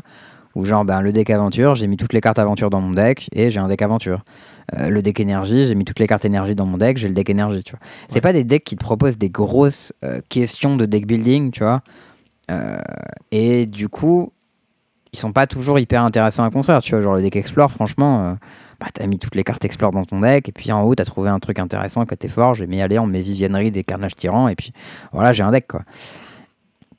Wow, là, euh, what a deck building ouais, bah franchement, c'est genre le deck Soldir en standard en ce moment, euh, bah, j'ai mis les soldats, euh, leurs soldats, euh, Yatalia c'est un bon soldat, et hop. Et en gros, un des arguments qu'ils donnent, eux, c'est avec plus de 7, on aura moins de decks midrange parce que du coup, on va pouvoir faire rentrer plus des, des gros paquets de synergie. Et je pense que c'est faux. Je pense que le meilleur deck, ce sera Monoré d'agro quasiment tout le temps puisque ben, c'est un, une tendance qu'on a vue assez souvent, que dès que tu en standard 8-7, euh, tu as quasi toujours un deck mono red aggro qui est puissant parce que le problème de mono red aggro c'est qu'il a besoin d'avoir des bonnes cartes à tous les étages de sa curve, notamment des one drop et des deux drop, et ça t'en as rarement. Du coup, il te faut beaucoup de sets pour avoir la, la masse critique. Et en fait, une fois que t'en as assez, euh, la puissance brute et la bonne curve est en général plus la, bonne mana base en général plus puissante que toutes les poches de synergie que les autres decks essayent de voir mais ne partagent que sur un bloc ou des fois 2 sets 3 sets. Et euh, du coup tu les éclates quoi. Ouais. Et je pense que leur logique là-dessus elle est pas très bonne. Eux ils disent ouais green white toxic et blue white soldier et des decks comme ça ils seront plus euh, viable quand il y aura plus de sets, alors que bah, c'est pas vrai, tu vois, Green White Toxic, là il y a Mother, of Machine, je sais pas, March of the Machine qui sort, Green White Toxic, il a pris combien de, bonnes, combien de nouvelles cartes? Une? Je sais même pas, genre zéro? Zéro, je crois. Alors que, ouais, le deck midrange, il a pris plein de cartes, tu vois. Il a pris, bah, il a pris la Chandra, euh, il y a des cartes de side, genre, il y a une très très bonne carte de side contre Affine, tu vois. Typiquement. Euh, non, mais je, suis d'accord que l'idée de dire que ça va euh, permettre de, un peu plus de de, proposer des decks qui veulent builder, notamment toxiques, etc., par rapport au midrange, euh, ça je comprends pas du tout et j'ai l'impression que c'est plus l'inverse. Hmm. Après, par contre, il y a un truc qui disent qui est cool, c'est que ça permet d'étaler un peu plus les archétypes, tu vois. Genre, typiquement, euh, Rogue, c'était un deck où, tu vois, genre, t'avais des cartes qui étaient dans Eldraine et t'avais des cartes qui étaient dans Zendikar. Euh, et du coup, genre, par exemple, tu vois, Into the Story, c'était dans Eldraine, euh, ça te faisait piocher 4 cartes et il fallait que tu aies, euh, je sais plus, 8 cartes dans le cimetière ou un ou 7 cartes. Et en fait, la carte marchait pas. Et ensuite, dans M21, tu as un rock qui sort, c'est euh, le, le, un des touch là qui meule. Puis dans Zendikar, tu as une autre partie du package rock qui sort. Et au d'un moment, tu as le deck complet. Et là en mode Ah putain, il est cool ce deck. Et c'est vrai que le feeling est plus sympa quand tu assembles des cartes de sets différents plutôt que quand tu as tout qui sort comme un bloc là en mode Ah, toutes les cartes toxiques ou toutes les cartes soldières. Et du coup, peut-être que ça va être un peu plus cool et qu'on aura un peu plus de mal à trouver les decks et que ce sera sympa quoi. Ouais, je sais pas euh, trop. Hmm, il y a un peu le côté euh, parasitique, tu vois aussi. Genre typiquement la toxique, c'est une mécanique qui est un peu euh, un peu parasitique, tu vois, c'est genre bah, et les seules cartes qui sont toxiques, c'est celles du, du set New, enfin, New Phyrexia machin. All Will Be One. Ouais, All Will Be One et il y en a pas dans les autres sets. Et du coup, ben, si tu veux faire un deck toxique, bah, tu prends toutes tes cartes de cette là. Alors que typiquement dans Mother of Machine, dans March of the Machine, pardon, il y aurait pu en avoir des cartes toxiques aussi. Je trouve ça presque dommage qu'il ne l'ait pas fait. Euh, potentiellement, il, y aurait, il pourrait y en avoir une ou deux dans Eldraine si ça fit en termes de lore. Alors après, ça crée de la complexité pour le limiter. Tu as la problématique, du coup, tu as plus de mécaniques dans le même set. Et en limité, c'est un peu plus dur à suivre. Mais si tu fais ça principalement sur des cartes de construit, bah, tu peux le faire sur des rares. Euh, Et euh, tu peux même le faire dans des mini-sets additionnels, comme là, ils vont le faire avec. euh, je sais plus comment il s'appelle ce truc. The Aftermath. Ah oui. Je voulais qu'on on parle un peu de ça. Euh, du coup, c'est un truc qui va sortir cette semaine, si je me trompe pas. C'est un petit set supplémentaire de standard. De 50 cartes avec des boosters de 6 cartes, ouais.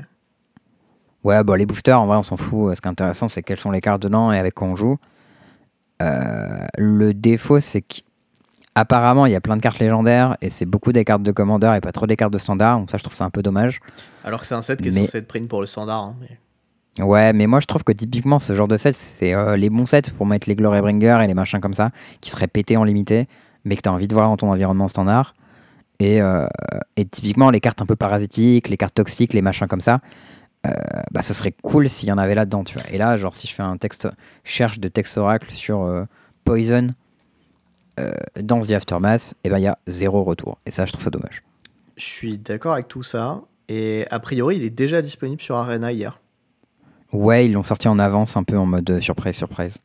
Ah ouais, Mais je crois que ça sort dans deux jours en papier, si je me trompe pas. d'accord. Alors moi, la vraie Euh, question, c'est qui va acheter ça?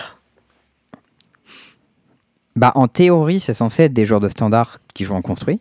Ouais. Qui ça, du Euh, coup en pratique, il n'y a, pas de joueurs de standard. En théorie, c'est moi euh, la, la target cible, c'est-à-dire que je vais dire, ok, il y a telle, telle, telle carte, c'est des bonnes cartes, je vais jouer en standard, j'en achète un carré. Euh, en pratique, je pense que c'est principalement personne et un peu des joueurs de commandeur. Ouais. Euh, faut voir que ce set, il a un peu le défaut que du coup, comme il n'y a que des rares et des mythiques, euh, il y a des kilotonnes de texte à lire. c'est un peu chiant du coup. Euh, mais tu vois, typiquement, là, il y a Omnixilis euh, Capting, euh, Captive Kingpin, tu vois, c'est la, la rare A4. Rakdos, ouais, A4 noir, enfin rouge-noir. Euh, elle introduit un combo infini avec All, Be- All Will Be One en standard, tu vois. C'est quoi le combo qui est l'enchant- alors, en gros, la carte, c'est une 4-3 Flying Trample. Oui. Et dit j'avoue qu'un un de tes adversaires perd exactement un point de vie. Tu mets un compteur sur Omnixilis, tu exiles la carte sur ton deck et tu peux jouer la carte. Oui. Et All Will Be One, hop, je vais la relire pour pas dire de bêtises. Ah, dit à chaque fois que tu mets- d'accord, ok, ok. C'est ça, l'enchant rouge à carte 5. de All Will Be One, j'ai compris. Ah bah c'est une carte de All Will Be One qui s'appelle All Will Be One. Ouais.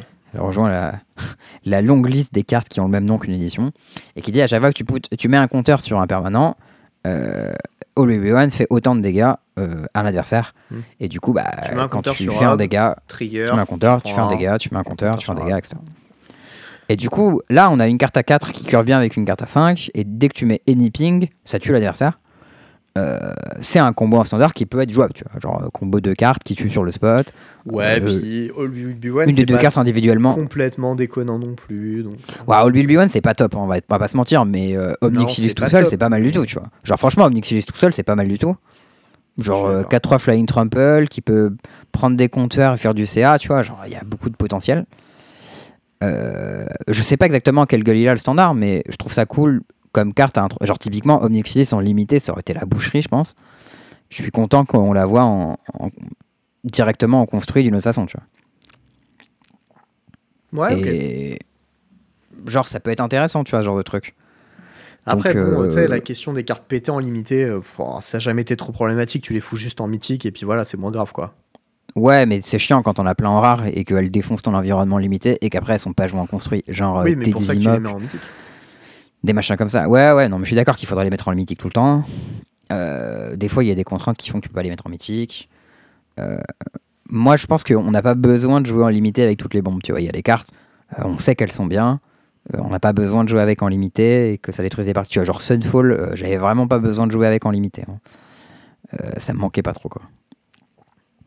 Et des fois, tu peux avoir des rares qui sont. Enfin, des, des Vras ou quoi, ou qui sont. Tu vois, genre, à la limite, euh, Farewell, ça coûte 6 mana. Enfin, je sais pas. euh, je déteste la carte, mais en limité, elle est moins absurde que euh, Sunfall, tu vois. Enfin, Elle est un peu moins con. C'est vrai qu'il y a moins le côté où je te baise et en plus j'ai un pâté derrière quoi. Bon, je sais pas trop ce qu'elle va donner, cette, cette, euh, extension, du coup. J'ai pas encore lu les cartes, parce qu'il faut, il faut prendre bien deux heures, à mon avis, si j'ai envie de tout lire. Euh, parce que du coup, bah, chaque carte a un propos spécifique, puisque chaque fois c'est une rare et tout. Et... Je sais pas combien il y a de rares dans un set normal. quasiment systématiquement. Ouais, c'est beaucoup des murs de texte, hein. ça c'est un peu chiant. Et en plus, il y a des cartes tricolores et tout, enfin bref. euh, C'est beaucoup des créatures légendaires qui sont tricolores. Ça, c'est vraiment le clin d'œil coucou les joueurs de commandeur. Mais, euh, mais bon, dans l'absolu, je trouve que c'est une idée qui est plutôt cool, dont je suis pour en tout cas depuis un moment. Donc j'espère que ça sera bien fait. Écoute, je sais. Et on va voir ce que ça pas. donne. Genre, je sais qu'ils font ça en alchimie et apparemment, les gens qui jouent en alchimie trouvent ça cool. Euh, mais en même temps, j'en connais pas beaucoup des gens qui jouent en alchimie, donc j'ai pas beaucoup d'avis non plus. Donc peut-être qu'il y a plein de gens qui, trou- qui trouvent ça nul. Écoute, euh, je me souviens pas avoir fait une partie d'alchimie, donc euh, je pourrais pas te dire. Ouais, j'en ai jamais fait non plus. hein. I don't know. Ok, bon. Euh, mais bon, Overall, coup- euh, un avis assez euh, mitigé pour ma part là-dessus. Je pense que Hmm. c'est pas une super idée, que c'est un peu fait avec le cul et que si vous voulez faire ça bien, fallait pas s'y prendre vraiment comme ça. Fallait commencer par euh, refiler des trucs et des incentives au shop en fait pour organiser euh, des events. ouais. Mais, euh, mais bon, pour ça, globalement, je suis complètement d'accord avec toi. Genre, c'est très important que les shops aient des incentives à faire du standard parce que c'est un format d'entrée qui est top aussi pour les joueurs. Parce que, euh, genre là, en ce moment, le format d'entrée pour les débutants, c'est quand même le commandeur où tu as des games avec des boards absurdement compliqués. Où déjà, tu as 4, joueurs, donc tu as 4 fois plus complexe. Chaque joueur a que des cartes différentes, donc c'est encore plus complexe. Et en plus, que des cartes qui viennent de un peu partout. euh, euh, des fois qui sont obscures avec des mécaniques cheloues. Puis il n'y a pas que ça aussi, il y a des questions de code, genre monarque. les questions de power level des decks, euh, de Ouais. savoir qui faut attaquer, pourquoi, machin. Enfin bon, c'est pas Ouais, euh, très bon, euh, nous friendly. Enfin, ça a l'air un petit standard, peu. tu fais ton deck, tu joues. Enfin, voilà. ça- Ouais, mais après d'un autre côté, tu vois, c'est un petit peu parce qu'il n'y a pas la partie compétitive de Magic. Euh, tu cherches pas Hmm. vraiment à gagner, tu t'en fous. Enfin, une fois sur deux. Et du coup, voilà. Il y a, a d'autres portes d'entrée. euh, Il y a le limité, il y a le standard, il y a des choses comme ça, tu vois. Et euh, ou le moderne. Enfin, je, je sais pas. Il y a plein de portes d'entrée. Euh, faire en sorte que la seule ce soit le commandeur, je suis pas sûr que ce soit une très bonne idée pour le jeu, mais bon, nous on voit ça du point de vue de, de joueurs compétitifs, donc forcément euh, on est biaisé. Je sais pas. Ah, il y a aussi un truc que je voulais dire qu'ils ont fait à la fois sur ce set et sur l'autre. Euh, alors, c'est cool de faire des frames particulières pour certaines cartes. Euh, comme ça, tu les as de plusieurs façons. Mais là, trop, c'est trop. Genre, stop. tu parles de Marshall Genre- the Machine? Ouais, mais là, c'est c'est encore pire sur le set. euh, alors, bon, là, sur ce set-là, il n'y aura pas de limité, donc c'est pas trop grave. Mais sur March of the Machine, c'était illisible les boosters, tellement il y avait des, des cartes différentes tout le temps. Il y a une légende, un machin, elle a jamais la même gueule et tout. Genre, euh, c'était rude, quoi. Genre, un type de frame par édition, c'est bien.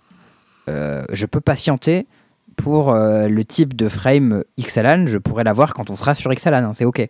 J'ai pas besoin de l'avoir tout de suite en même temps que le Zendikar, le machin, le truc, genre. C'est bon quoi. Je suis tout à fait d'accord. As-tu vu la magnifique Thalia qu'ils ont print?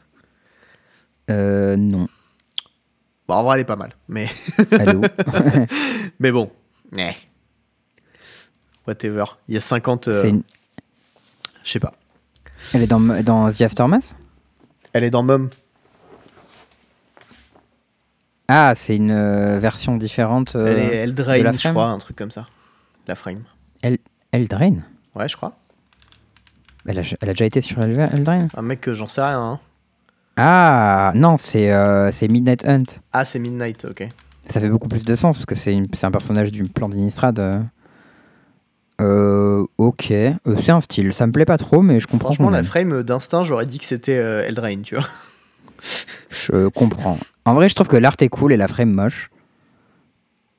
Et euh, mais euh, bon, je préfère l'original de toute manière parce que déjà c'est Johannes Voss, je crois. Ouais. Mais euh, je suis pas foncièrement opposé. Moi non plus, en vrai. En vrai, enfin, je sais pas. En fait, pour la lecture, c'est chiant. Quand tu fais du limité, c'est chiant. Quand tu fais du standard, c'est chiant. Après, avoir des jolies cartes, bah, c'est sympa, quoi. Mais bon. Bah, en fait, c'est cool quand c'est tous la même frame, quitte à ce que ce soit une frame différente. Euh, mais en- enfin, ça, sinon, ça rajoute de la complexité. Tu vois, genre, tu vois, quand en Strixhaven, t'as euh, les, euh, les spells avec des frames différentes, et que du coup, bah, tous tes spells avec des frames différentes, bah, et tu sais, ah, bah, c'est le spell spécial, machin, comment il est, c'est lequel et tout. Tu finis par les reconnaître à force, parce qu'il encore que là, il y en avait deux, il y avait la frame japonaise et la frame machin, mais bon. Ouais. Et euh, bon, quand c'est trop, c'est c'est complexity overload, euh, franchement, c'est pas nécessaire, quoi. Genre Magic, c'est déjà suffisamment compliqué, y a pas besoin de plus. Je suis, je suis un peu d'accord. Après, bon, les jolies cartes, ça fait vendre. À la limite, ça, tu vois, genre, C'est un peu comme dans les jeux vidéo, genre ça me dérange pas qu'ils foutent des cosmétiques pour vendre, euh, pour faire des sous, tu vois. Genre franchement, je trouve c'est le truc le plus euh, fair qui soit. Et c'est ce Mais je suis d'accord, mais ils le, font, ils le font sur les secrets clairs, tu vois. Et c'est cool qu'ils le fassent sur les secrets clairs. Ouais, mais là ils Et ont. un- du coup, c'est relou quand tu joues en duel commander, par exemple, parce que les boards sont complètement illisibles. Mais comme je joue pas beaucoup en duel commander, je m'en fous. Le, le truc, c'est que, euh, tu vois, là, ça donne une incentive à acheter des, des packs normaux, en fait. Ça donne un, un petit bonus pour les joueurs, etc. Et pas que pour les joueurs de Commander. Donc, en soi, je trouve ça bien. Non, enfin, je- non, je- en vrai, je suis pas trop d'accord avec toi. Je, je trouve ça, je trouve ça plutôt bien. Et pour moi, ça, ça, ça équivaut à du cosmétique euh, dans League of Legends quand tu achètes des skins ou euh, Pass of Exile. Et genre, là, la seule différence, c'est qu'en fait, ça va te donner une incentive à acheter ta loot box où tu peux avoir ça dedans. Et, oui, euh, mais des cosmétiques, tu vas les avoir quand le set arrive, tu vois. Genre, j'aurai un retour sur Eldraine dans un set. Est-ce que j'ai besoin tout de suite d'avoir un Kenrit avec une frame du set Eldraine alors que je vais l'avoir dans 3 mois? Mais Charles, tu n'es pas un joueur de commandeur. Mais même si j'étais un joueur de commandeur, j'aime bien pimper mes cartes, tu sais bien. J'aime bien les frames alternatives, j'aime bien les, les arts alternatives, j'aime bien les foils. J'ai pas besoin d'avoir tout de suite un truc que j'aurais dans un set. Alors je pense que c'est l'idée euh, euh, bataille du multiverse, Vortos, je sais pas quoi. Bon, ça j'ai pas suivi, donc Ah, j'imagine j'ai qu'il y, a- y une explication. Je crois qu'il y a une explication lore de tout le monde se bat contre les Phyrexians ou je sais pas quoi, et du coup c'est pour montrer que tout le monde est là. Oui, bah ils ont fait comme dans Euh, Marvel et puis voilà. Non? Je ouais, sais pas, bah, ils avaient déjà fait ça sur. ils avaient déjà fait ça sur War of the Spark. J'imagine qu'il y a une explication d'un point de vue lore, mais pff, ok quoi. Enfin, tu peux déjà avoir toutes les bêtes. Ouais. Bon. Sans forcément qu'elles aient toutes la même, enfin toutes des frames différentes. C'est pas très grave, on sera pas d'accord. Bon. Euh, par contre, je pense qu'il y a un truc sur lequel on sera d'accord. euh, c'est le fait que si le standard doit durer 3 ans, euh, peut-être qu'il n'y a pas besoin d'avoir Fable pendant encore un an. Fable, Sholdred, Bluetooth Harvester, Invoke Disperse, ce genre de cartes, oui, peut-être. J'avoue que Bloody Harvester, il pourrait prendre son Ah, je crois en que vrai, hein. C'est une des meilleures c'est vraiment la pire carte. Je crois que c'est une des meilleures Unco qu'on a eu. Genre, c'est quoi la dernière Unco qu'on a eu qui s'était fait bannir? C'était euh, Ah. Rogue Refiner?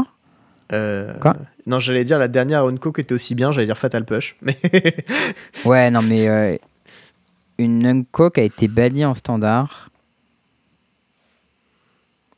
Il y a eu Reflector Mage et. euh, et hum, il y a eu. euh, Gross Payroll, c'était une commune en plus, non? Waouh. oui, c'est exact. Pour moi, c'est Rogue Refiner, euh, Reflector Mage et Gross Payroll, les dernières qui me viennent. On a parlé de Familiar, j'avoue. Non, il n'y a pas eu la bleu-rouge là euh, qui s'est fait ban. euh Expressive Itération, oui, non, mais ça, c'est une méga bonne carte. Oui, mais c'est une Unco. Ouais, mais c'est largement meilleur que. euh, C'est largement meilleur que, euh, Que, que, que Harvester. Harvester. Oui, mais eh bah, on cherchait la dernière carte qui s'est fait ban, euh, c'est ça, non? Non, mais la dernière Unco faible. Qui Alors, on me dit dans l'oreille, apparemment, que Divide by Zero aurait été banni. J'étais même pas au courant. Attends. C'est en standard, c'est pas genre dans un autre set, ça? Non, je sais pas, je sais pas. Mais dans, Je enfin, me rappelle pas de ça. dans, dans tous les cas, Bluetooth Harvester, c'est pas une demi-carte, c'est joué en pionnier. Euh, c'est joué dans certains, certaines versions de euh, Scam en moderne. Enfin, genre, c'est une Ouais. carte qui va un peu plus loin que. Elle a des pattes, quoi. Ouais, ouais, non, c'est pas mal. C'est vrai qu'ils avaient banni Divide by Zero en standard. Au moment où ils avaient banni aussi Alron d'Epiphanie. Ah, Divide by Zero, c'est pas mal moins fort que Bloody Harvester quand même. Ok, ok, ok, ok. J'avoue que c'est possible. Mais c'est vrai que Euh, Divide by Zero, c'est pas la même carte. hein. Ok, alors maintenant, euh, on va faire nos calls. Tu as le droit à deux réponses. La première, c'est qu'est-ce que tu voudrais qu'il soit ban? Et la deuxième, c'est qu'est-ce que tu penses qu'il sera ban? Euh, Sholdred Fable Harvester. Ok, ça, c'est ce que tu voudrais? Ouais, et je pense que ce qui va être ban, ce sera Fable. Peut-être. euh, oh, ils vont... Non, je pense que ça va être Fable et Harvester, et je pense qu'ils vont épargner Sholdred. Ok, intéressant. Et toi?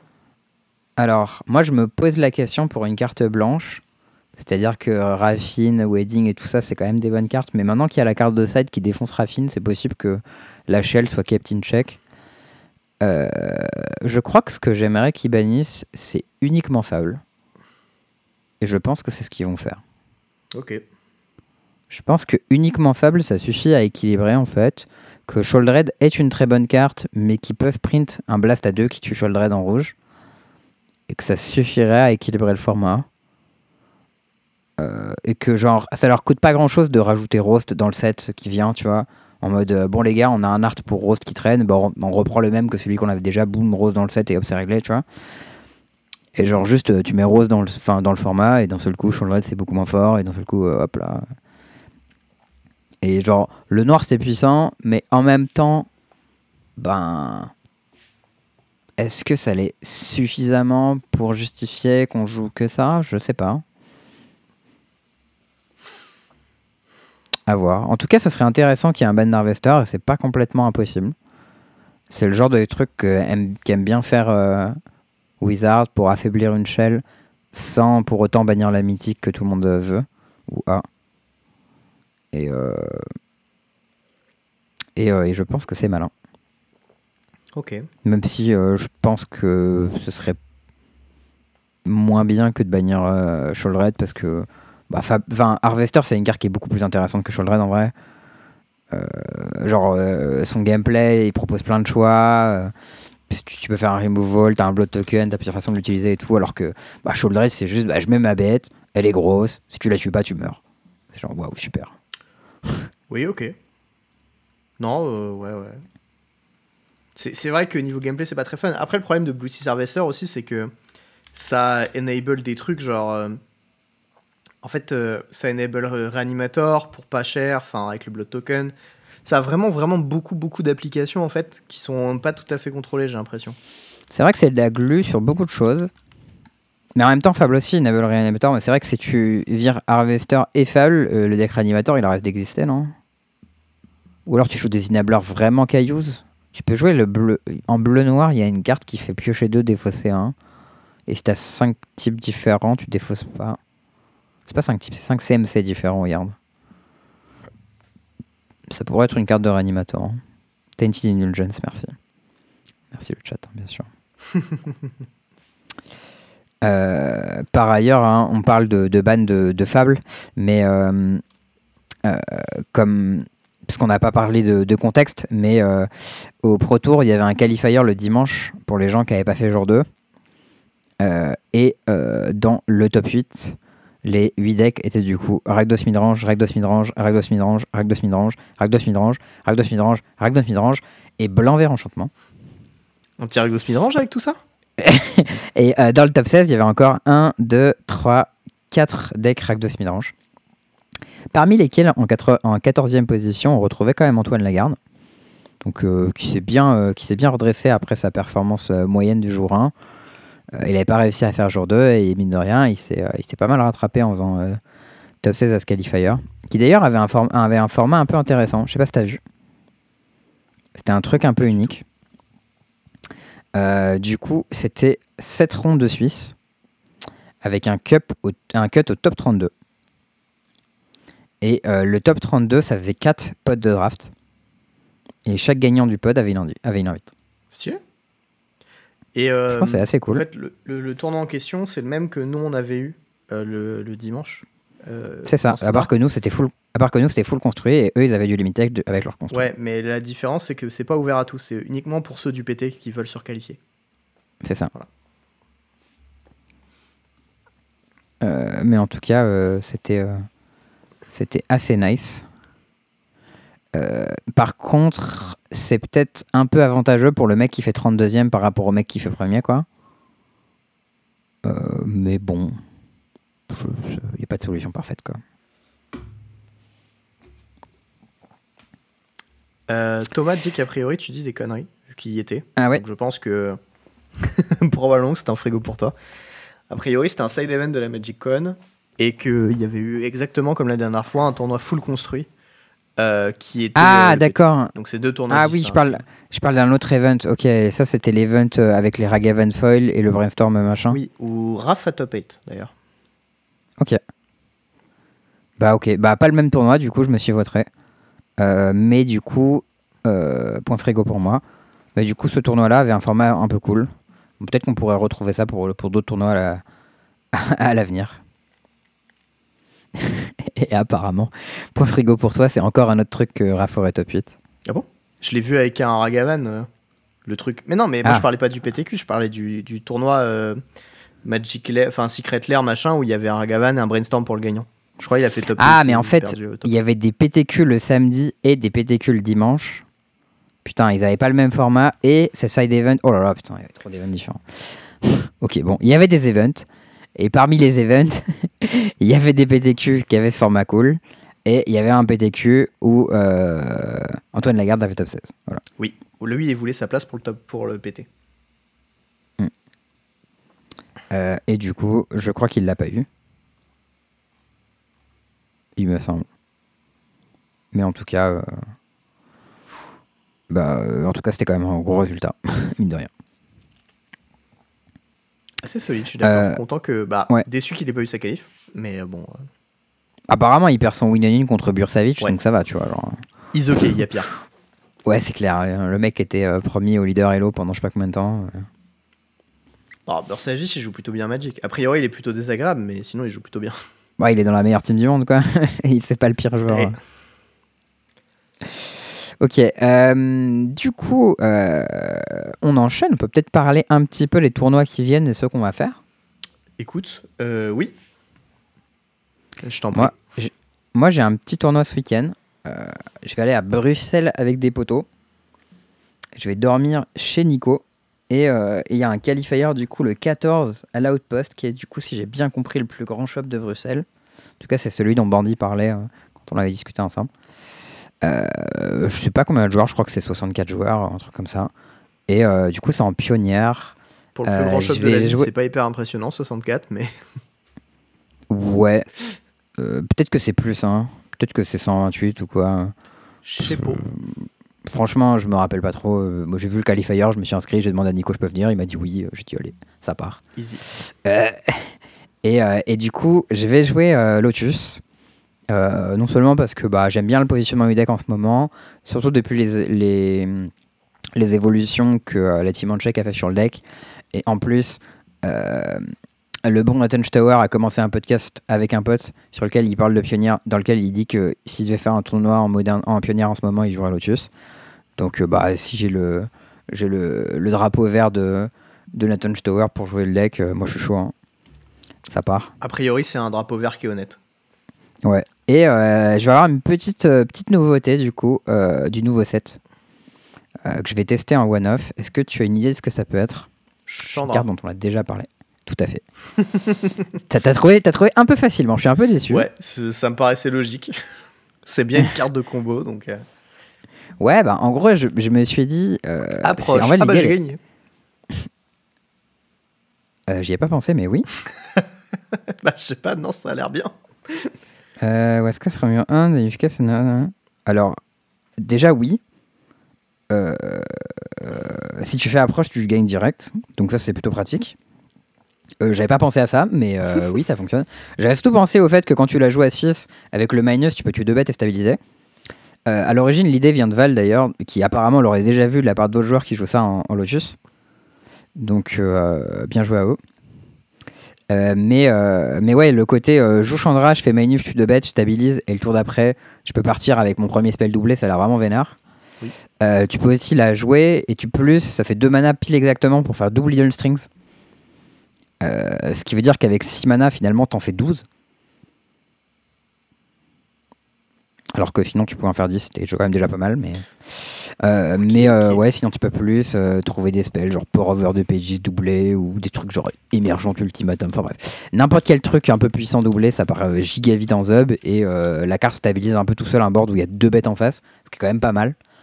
Donc voilà, ça me tente bien, j'en avoir une en side, si c'est bien, j'en testerai une deuxième, on verra ce que ça donne. il y a un petit défaut de la carte, c'est qu'elle prend. If was cast from your end. Ouais, mais c'est le deuxième qui est casté, puisque le- la copie est castée en premier. you've cast another spell name approach of the sequence. Ah, mais le deuxième, tu l'as pas casté, tu l'as copié. Ah, ça marche pas. you've cast- Bah, Ouais, ça marche pas parce que la copie, la copie, elle est pas castée en fait. Comme la copie est pas castée, la condition you've cast another Ouais. spell name approach n'est pas n'est pas remplie. Ouais, dommage. Bon. Dommage. Euh, bah tant pis. En vrai, on s'en fout. euh. Genre, euh, je pense que juste euh, Chandra plus des spells, c'est méga fort. Et Chandra minus euh, je stabilise, je tue ton board, c'est méga fort. Du coup, on va tester ça. Ouais, puis tu peux faire double tutor, tu peux faire plusieurs trucs sympas quand même. Ouais, quand tu doubles un, un Dark Pétition, tu nettes du mana, ça c'est rigolo. En effet. Genre, tutor de carte, je net du mana. et- Bon, bref, je pense, que, je pense que ça peut être. En plus, tu peux la remonter avec Balagad Recovery, tu peux faire des boucles de Chandra qui rasent le board adverse. Genre, il y a des dingueries à faire en vrai. Tu peux juste lui mettre dans la gueule si t'en es à ce stade, mais. Ouais, mais comme euh, en général, le mec en face il est à 20, euh, ça marche pas trop quoi. Voilà, donc ça, ce sera euh, mon prochain KLFR. T'as un tournoi toi ce week-end ou pas? Absolument pas. Ok. Ce week-end, Bah. j'ai rien du tout de prévu. Le week-end euh, suivant, je serai à Amsterdam. Ok. Du coup, euh, pas pour jouer à Magic non plus, j'imagine. Non, pas du tout. Pour faire du Ok, eh tourisme. Pro- profite bien. Moi, le week-end suivant, je serai à Paris et euh, je récupère mon poteau Nico, qui cette fois-ci, lui, vient à Paris. Et on va faire le qualifier à Ucro, euh, qui est le 20, le samedi du coup. Inscrivez-vous, c'est facile. Il suffit d'envoyer un message à la page Facebook ou euh, par mail ou whatever.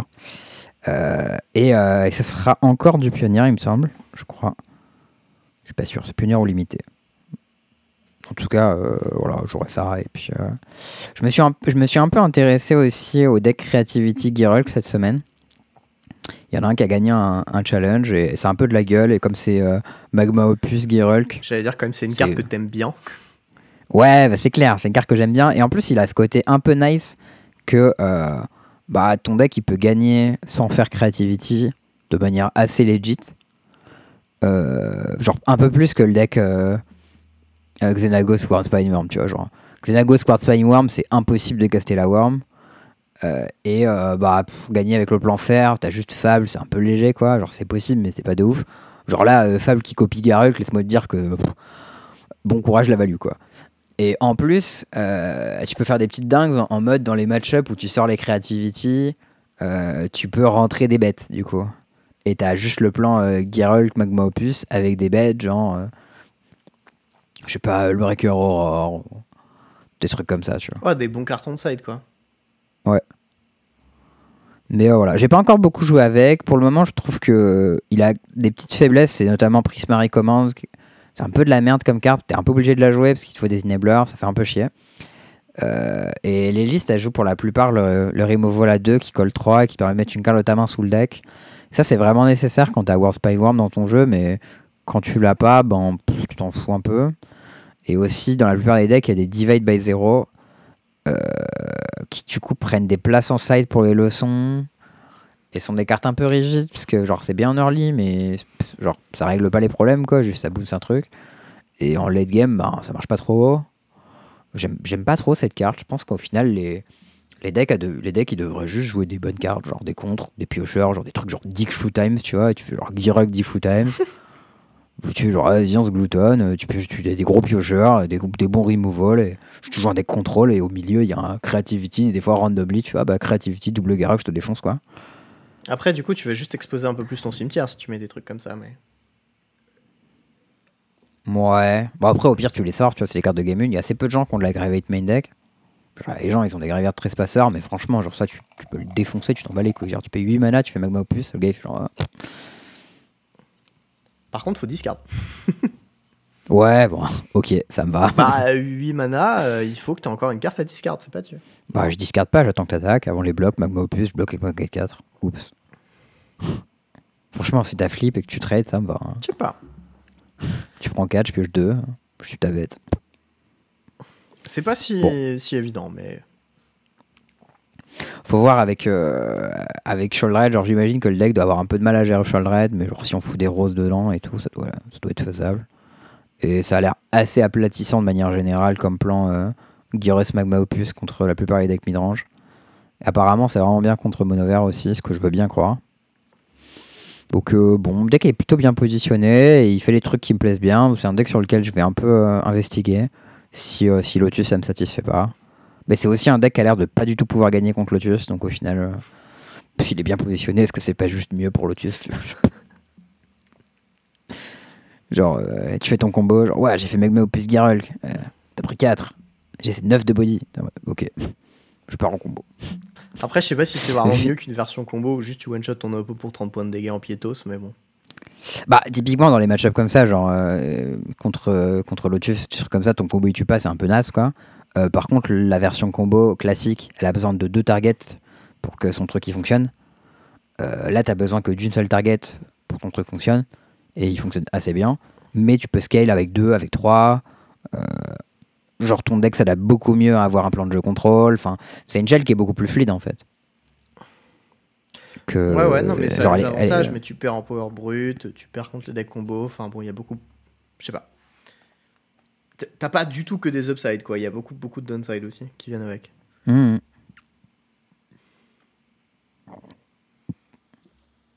En tout cas, on, verra. Je joue un petit peu sur Arena. Il se trouve que, le deck en entier est légal sur Arena. Je joue un petit peu en, en Explorer avec. C'était assez mignon. Pour le moment, c'est pas transcendant, mais on va voir si avec un peu de pratique. Genre, j'ai joué contre Esper Legends. Le mec, il avait euh, Talia, euh, Donic et euh, Lavinia. J'étais en mode, oulala, mes cartes ne marchent pas pour trois raisons différentes. À l'aide. je me suis fait, je suis tombé dans tous les pièges. J'étais en mode, ok, euh, parfait. Genre, je peux pas target les cartes de mon graveyard. Quand je les rejoue, ça me coûte un de plus. Et en plus, je peux pas les jouer parce qu'elles coûtent plus. Et elles sont, elles sont contrées parce que j'ai pas dépensé de mana pour les caster. Genre, c'était. Tout est parfait, quoi. Aïe, les problèmes. Euh, Est-ce que ce serait pas le moment, Théo, de passer au point plein? Tu crois? C'est le point plein. Et donc, ça, c'est un petit point plein d'un sweet play du Pro Tour qui était Ouais. un peu crado contre un teammate. Un team kill euh, pas régu, pas régulière. Ouais, il est, il est un peu infâme celui-ci. C'est une game de euh, André Jude qui joue contre Queen Tunnel. C'est en draft. Et en gros, euh, déjà, genre, comment il s'appelle Queen, il s'est fait un peu exploser. Parce que euh, il a pris Sunfall euh, le tour d'avant, tu vois. Et il a dû perdre, je sais pas, genre 4 ou 5 bêtes dans l'affaire. Le mec fait un token énorme. Lui, il arrive à la gérer en faisant une battle. Et le tour d'après, il prend genre euh, Norn, qui est genre la deuxième meilleure carte du format après Sunfall, qui est blanche aussi. Enfin, peut-être pas la deuxième, mais une des meilleures cartes du format après Sunfall. J'étais en mode, ok, allez, et genre il se fait un peu dégommer. Et, et juste après Elesh Norn, il prend euh, la Valkyrie à 5, qui est encore une des meilleures cartes du format et qui est une rare blanche. Et mec, il est en mode putain, mais c'est quoi ce bordel? Genre, j'ai pris rare blanche pété dans rare blanche pété dans rare blanche pété. Après, c'est bien évidemment, c'est l'oppo de Queen qui fait ça. Et il s'excuse auprès Ouais. de Queen. Il lui dit I'm so sorry, Queen. Et après, il lui slam la Boonborn Valkyrie et il éclate. je suis en mode genre à l'aide. Aïe. Mais en tout cas, c'est vraiment. euh, C'était vraiment rude. J'étais en mode. euh, On m'a montré le play et je me suis dit. Waouh, le mec en face, genre, déjà il prend la bombe, la meilleure carte du format, et derrière il prend genre rare pété dans rare pété, genre limite les trois tours d'affilée. En mode. en vrai, je pense que tu préfères que ce soit ton teammate qui te fasse ça qu'un random. T'es là en mode, ok, au moins mon, mon pote va faire 3 Z avec son deck de porc, quoi. Plutôt que qu'un random m'a atomisé.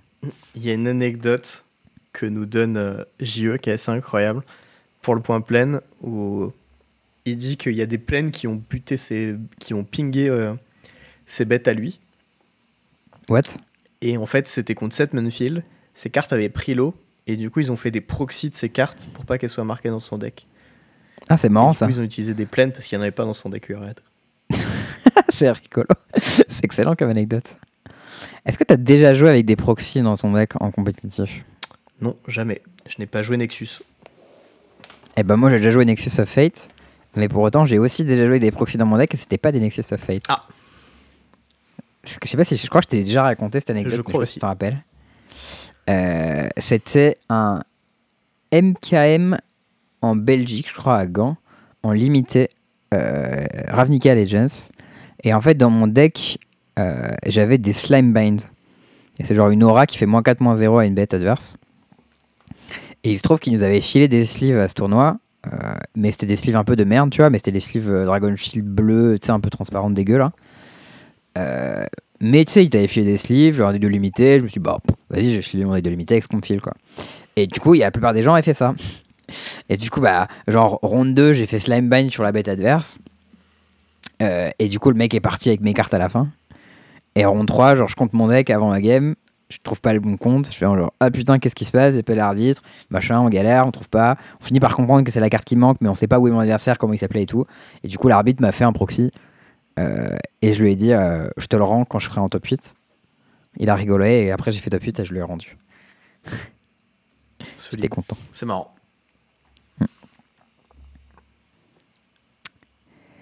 Euh, Passons à la suite. pe- des petites histoires d'outro. Et ouais, on a des petites anecdotes un peu rigolotes pour la fin.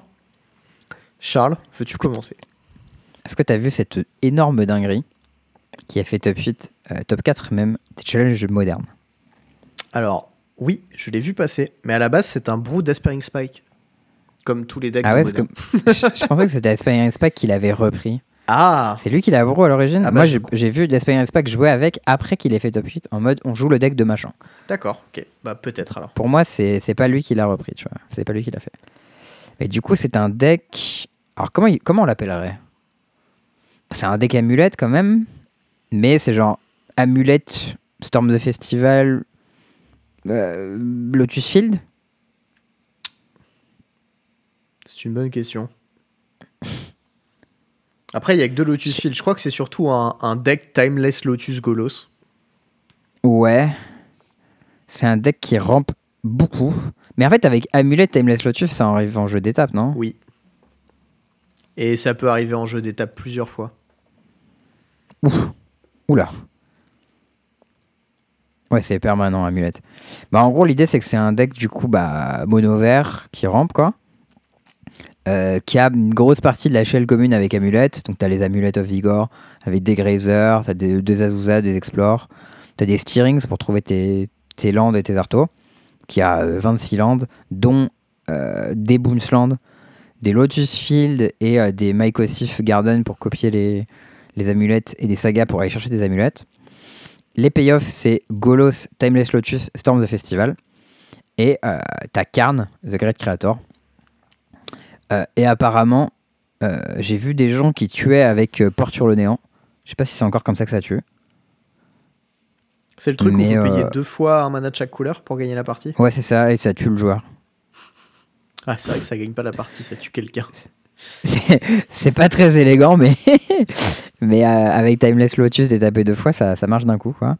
Mais sinon, tu peux juste faire Emrakul ou Grosse Ballista ou énormément de trucs puissants. Euh, je pense que ça suffit. Tu peux faire Cityscape Leveler. Enfin bref, euh, t'as plein de dingueries possibles. C'est rigolo. Ça a l'air nul, mais c'est rigolo. Bah, le mec a fait top 4 et un challenge. J'imagine que c'est pas nul. quoi. Peut-être que c'est juste. euh, Après, je crois que Bob49, c'est un grinder de MTGO qui est très connu, qui est très bon. Donc, Moi, je le connaissais pas, mais j'imagine que, je te- que c'est le cas, hein, je te crois. Je crois qu'il vrai, assez genre, connu, je- ce gars-là. Hmm. Je pense qu'il a une, boucle chelou qui doit tuer dans son side, mais je la vois pas. Parce qu'il a Stone Brain.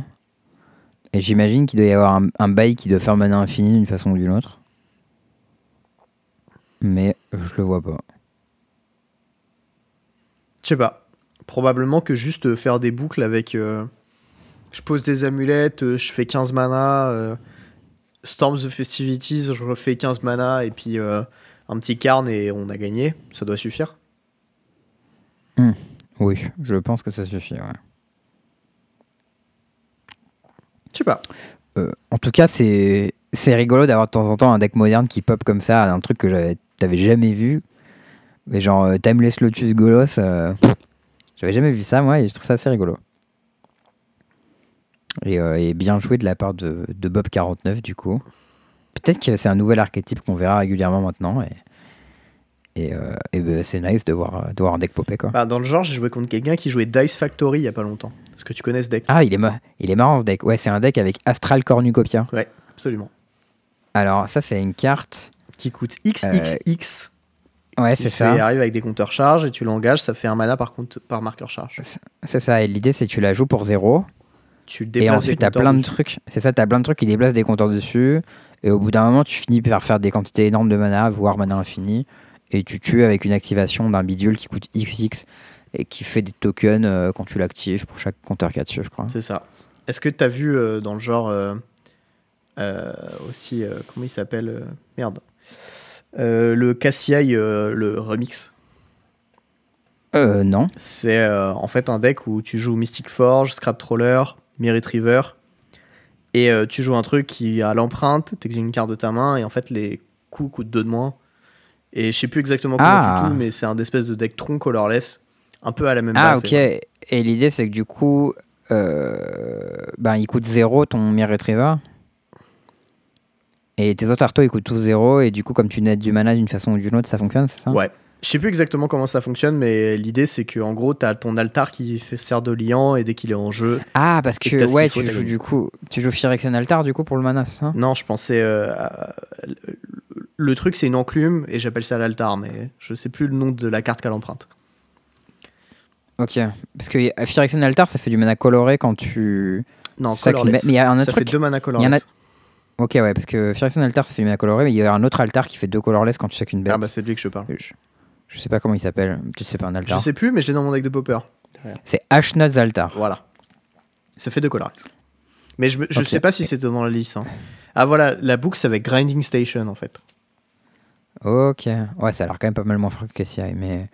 Et du coup, l'idée, c'est que du coup, tu peux sacrifier Mir Retriever à l'infini.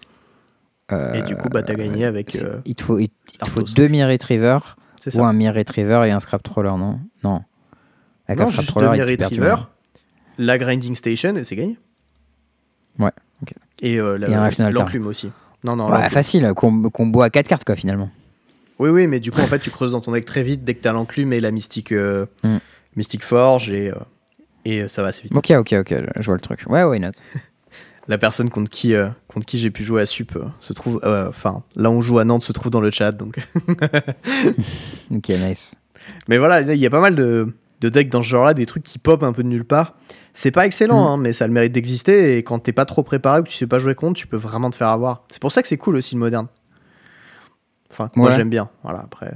Bah, en vrai, moi, je, je, je- je vois bien cette vibe du moderne qu'il avait, en fait, un peu avant Modern Horizon. Et je trouve que depuis Modern Horizon, il y a plus trop ça. Genre, c'est beaucoup, ben... C'est ton deck qui joue pas de carte de Modern Horizon, en général, il est nul. Euh, c'est un peu dommage. Genre, ça a un peu réduit le format, je trouve. Je sais pas ce que t'en penses. Peut-être Amulet, c'est peut-être genre... Même si il joue quand même Urza Saga, mais... Genre, je sais pas ce qu'il y a comme deck de moderne qui joue pas de carte de, de Modern Horizon. Là, comme ça, je ne sais pas. Je vois pas.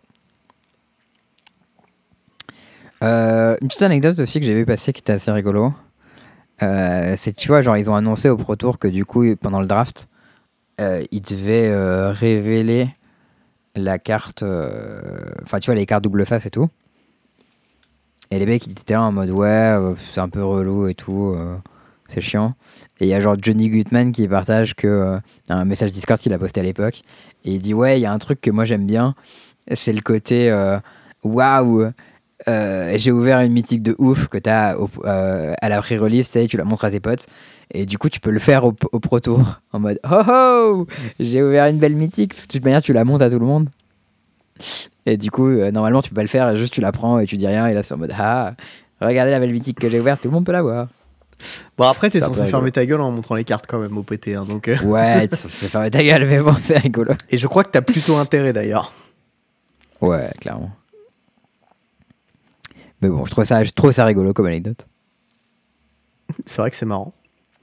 Euh, bon, pour un truc qui n'est pas Magic related, Mm. moi aujourd'hui, j'avais euh, j'avais du temps libre. Mm. Et j'ai décidé de me mettre à cuisiner quelque chose. Ah, C'est un truc que ma mère fait de temps en temps. Enfin, faisait à l'époque. Et qui est excellent. Ça s'appelle un gigot de 7 heures. Ok. Et euh, bon, du coup, j'avais quelques problématiques, notamment le fait que j'avais pas de plat en fonte. Donc, du coup, j'ai dû aller acheter un gros plat en fonte pour le mettre dans mon four, etc. Et euh, qu'est-ce Mhm. que c'est un gigot de 7 heures? Bah, C'est un gigot avec euh, des petits légumes et un peu de vin blanc, etc. Que tu cuis pendant 7 heures. Alors, déjà, je tiens à dire que si vous voulez les photos de cette tuerie monumentale que j'ai cuisinée aujourd'hui sur Twitter, n'hésitez pas. Ou sur Discord. Je vais aller voir ça. Dans- Je vais aller voir ça tout de suite. la partie, euh, le petit salon qui s'appelle Parlons peu mais parlons bouffe. Salon euh, Très très, quali. hein. Ouh, ça a de la gueule cette affaire. Et, euh, et du coup, bah, je vais vous présenter un petit peu la recette. Parce que tout le monde doit connaître cette recette, c'est vraiment incroyable. En plus, c'est vraiment facile à faire parce que ça demande pas trop de, en fait, de, de skill.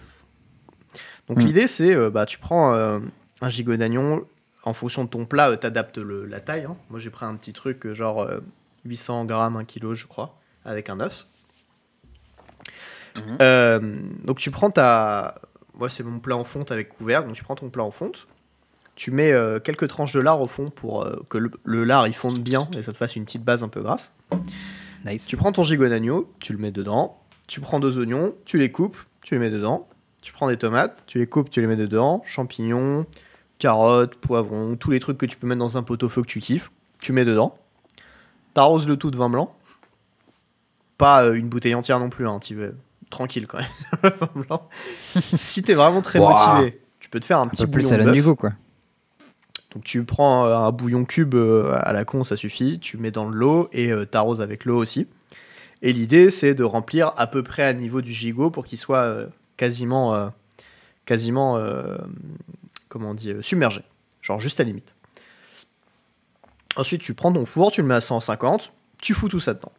Et euh, toutes les heures, t'ouvres, tu vérifies que ton, vigo- ton gigot il est bien sous l'eau. S'il est plus sous l'eau, Mm. tu reprends un peu de ton bouillon de bœuf et un peu de ton vin blanc, t'arroses. Tu le noies. Ah, mais c'est important. Et, euh, et moi, la petite tech à la fin, c'est une heure avant que ça soit fini de cuire. Tu prends des petites patates, tu les coupes et tu les mets dans ton plat sur le dessus. Du coup, tu as des petites pâtes qui cuisent dans le jus, qui sont parfaitement euh, cuites au bout d'une heure. Et ensuite, tu sers ça. Donc, si vous voulez voir à quoi ça ressemble, euh, c'est magnifique. C'est une petite sauce un peu rougeâtre parce que dedans, tu mets des tomates. Les tomates servent de sauce. Du coup, ça fait une sauce euh, au vin blanc, à la tomate et euh, au bouillon de bœuf. A l'air stylé. Et c'est juste une tuerie. Genre, t'as- tu prends ton, ton morceau de veau, si tu essaies de le sortir à la cuillère, il va se déliter parce qu'il est devenu tout, tout euh, filandreux, mais euh, tout cuit et tout mou. Donc ça se mange à la fourchette, hein. t'as pas, même pas besoin de couteau pour le manger ton gigot. Tout ce qu'il y avait sur l'os, tu sors l'os et hop, il y a tout qui tombe. Et c'est absolument divin. Voilà, c'est euh, le meilleur plat que j'ai mangé depuis très longtemps. Et je suis content parce que c'est moi qui l'ai cuisiné. Et je suis aussi très content parce qu'il m'en reste pour demain et après-demain. Bah, profite bien. Et j'avoue qu'il a vraiment de la gueule. Hein. Mec, euh, Pas goûté, mais ça donne envie. je, te, je te conseille fortement d'essayer. C'est vraiment pas dur à faire. Et euh, c'est vraiment, vraiment très très chouette. Très, Bah, très ce que je pense, c'est qu'il faut vérifier, il faut vérifier régulièrement s'il est en- toujours là, quoi. Bah, tu sais, genre, euh, t'as, euh, je sais pas, une journée où tu joues à StarCraft, tu fais deux parties entre, Mm. deux- entre, tro- entre la deuxième et la troisième, hop, petite pause, tu sors le plat du four, t'ouvres, t'arroses, tu remets au four, tu refermes. Ça va quand même. Mm. C'est pas. C'est pas. euh, les... Et puis ça te demande pas de le remettre au coup, en fait, tu t'en fous, t'es dans une espèce de grosse casserole en fonte, y a pas de problème, quoi. Mm. Et euh, ça, c'est vraiment incroyable. Un autre truc que je suis allé faire, du coup, on est allé en acheter euh, mon petit peu en fonte. Je suis allé acheter de quoi euh, aiguiser mes couteaux. Enfin, mon couteau, parce que j'ai Ok. un couteau de cuisine. Que j'ai depuis, de- depuis que je suis arrivé à Nantes, en fait. Qui était déjà pas tout à fait neuf. Et, et du coup, tu sais, c'est une espèce de. Enfin, l'aiguiseur que j'ai pris, c'est une espèce de, de bâton, en fait, en métal, aiguisé, qui sert à aiguiser. Et tu frottes le couteau dessus d'un côté puis de l'autre. Et mon couteau, il marchait plus très bien. Je me suis dit, ouais, je vais peut-être le jeter et tout. Après, je me suis dit, non, en vrai, c'est trop con. Je peux juste l'aiguiser, ça devrait suffire. Du coup, j'ai Ouais, fait quelques ouais. coups. Et c'est dingue, un fusil, exactement, merci, c'est le terme technique, ça s'appelle un fusil, euh, l'aiguiseur. Et, euh, et en fait, c'est dingue à quel point, juste en trois coups de fusil sur ton, ton couteau, le truc, la lame devient efficace comme si elle était neuve. Quoi. Et, euh, et en fait, tu coupes dans un oignon, tu sais, t'as la partie de la peau qui est extérieure, le truc chiant et tout. Tu prends ton couteau, t'appuies à peine dessus, tu glisses, et genre, ça coupe net, quoi. C'est nice. ouais. Petit sentiment de danger aussi, parce que tu sais, si jamais tu tapes dans un doigt, là, tu sais que ça va couper Ouais, dans tu- le doigt. Donc Tu fais mais, euh, mais voilà, très, très, très plaisant. Et, euh, et voilà, j'ai occupé une partie de ma journée à faire ça. Ça Nice. Bah, si t'aimes bien le truc un peu, un peu, euh, comment dire, euh, artisanal, moi j'ai offert une pierre à aiguiser à mon frère pour son anniv, et ça a l'air encore plus satisfaisant à aiguiser avec une pierre aiguisée. Alors oui, mais c'est quand même plus chiant parce qu'il faut quand même un peu humidifier ta lame et tout pour le faire. Moi, j'avais Ouais. vraiment envie d'un truc simple, puis ça coûte euh, genre 10 balles un fusil, enfin vraiment, c'est pas cher, tu vois. Genre. Hmm. Et c'était juste. Et puis en plus, En fait, j'aurais eu un couteau qui faisait des thunes et tout. Ok, tu vois. Genre un truc japonais, un peu stylé, machin. Soit. Mm. Mais c'est vraiment un couteau un peu basique et je- c'est pas vraiment la peine de payer un aiguiseur qui va coûter le plus que le prix du couteau, quoi. Mm. Donc bon. Non, mais voilà, euh, ça c'était mon petit plaisir euh, aujourd'hui. Et, et puis euh, bon, le budget était passé dans le frigo et dans la, la casserole en fonte. Donc il n'y avait plus de budget après. Enfin voilà, si jamais vous avez l'occasion pour des petits repas de famille ou quoi et que euh, vous voulez vous donner, c'est une tuerie. Je vous conseille fortement. Il y a plein de recettes euh, sur internet qui sont très bien aussi. euh. Voilà, moi je l'avais fait avec euh, des... un petit truc que j'ai testé aussi, qui est excellent. C'est si vous avez du poivre, euh, du bon poivre, vous pouvez juste en prendre quelques, euh, quelques grains en fait de ton poivre rond et de le mettre dans ta Mhm. sauce. Et en fait, la, le, le poivre à l'intérieur, c'est un peu creux, il va se remplir, il va se ramollir. Et du coup, en fait, le goût du poivre va se diffuser dans ton plat. Et quand tu croqueras dedans, ça aura pas le goût du poivre très piquant, très fort. Ouais, je la connais cette histoire. Très, très, très bien. Non, mais toi, tu dis ça parce que t'es un peu bichette. Mais en vrai, très bonne tech. Voilà, Ok. voilà c'était l'instant cuisine. Je vous l'avais promis. C'est arrivé. Et merci pour cet instant cuisine. Et je pense que c'est la, la meilleure façon de, de conclure un épisode finalement. Et là, j'espère que il n'est pas 18h, que vous rentrez pas du taf et que vous n'êtes pas mort du faim, parce que sinon vous me détestez. Mais, et Ou effectivement. alors vous allez tout de suite faire à bouffer. Alors oui, le problème c'est qu'un gigot de 7h, quand il est 18h et que tu rentres du taf, c'est compliqué, sauf si tu comptes bouffer à 2h Bah, du tu mat. le mangeras demain à 3 jours du mat. Mais bon, voilà. Bon, aussi, euh, si ton gigot il est plus petit, ça c'est la recette pour 2,5 kg. Moi, mon gigot il faisait euh, genre euh, un petit kilo, 800 grammes, je sais pas quoi. Hmm. En vrai, 5-6 heures, ça suffit large. hein. Mais bon, s'il est gros, c'est bien. Longtemps. Hmm.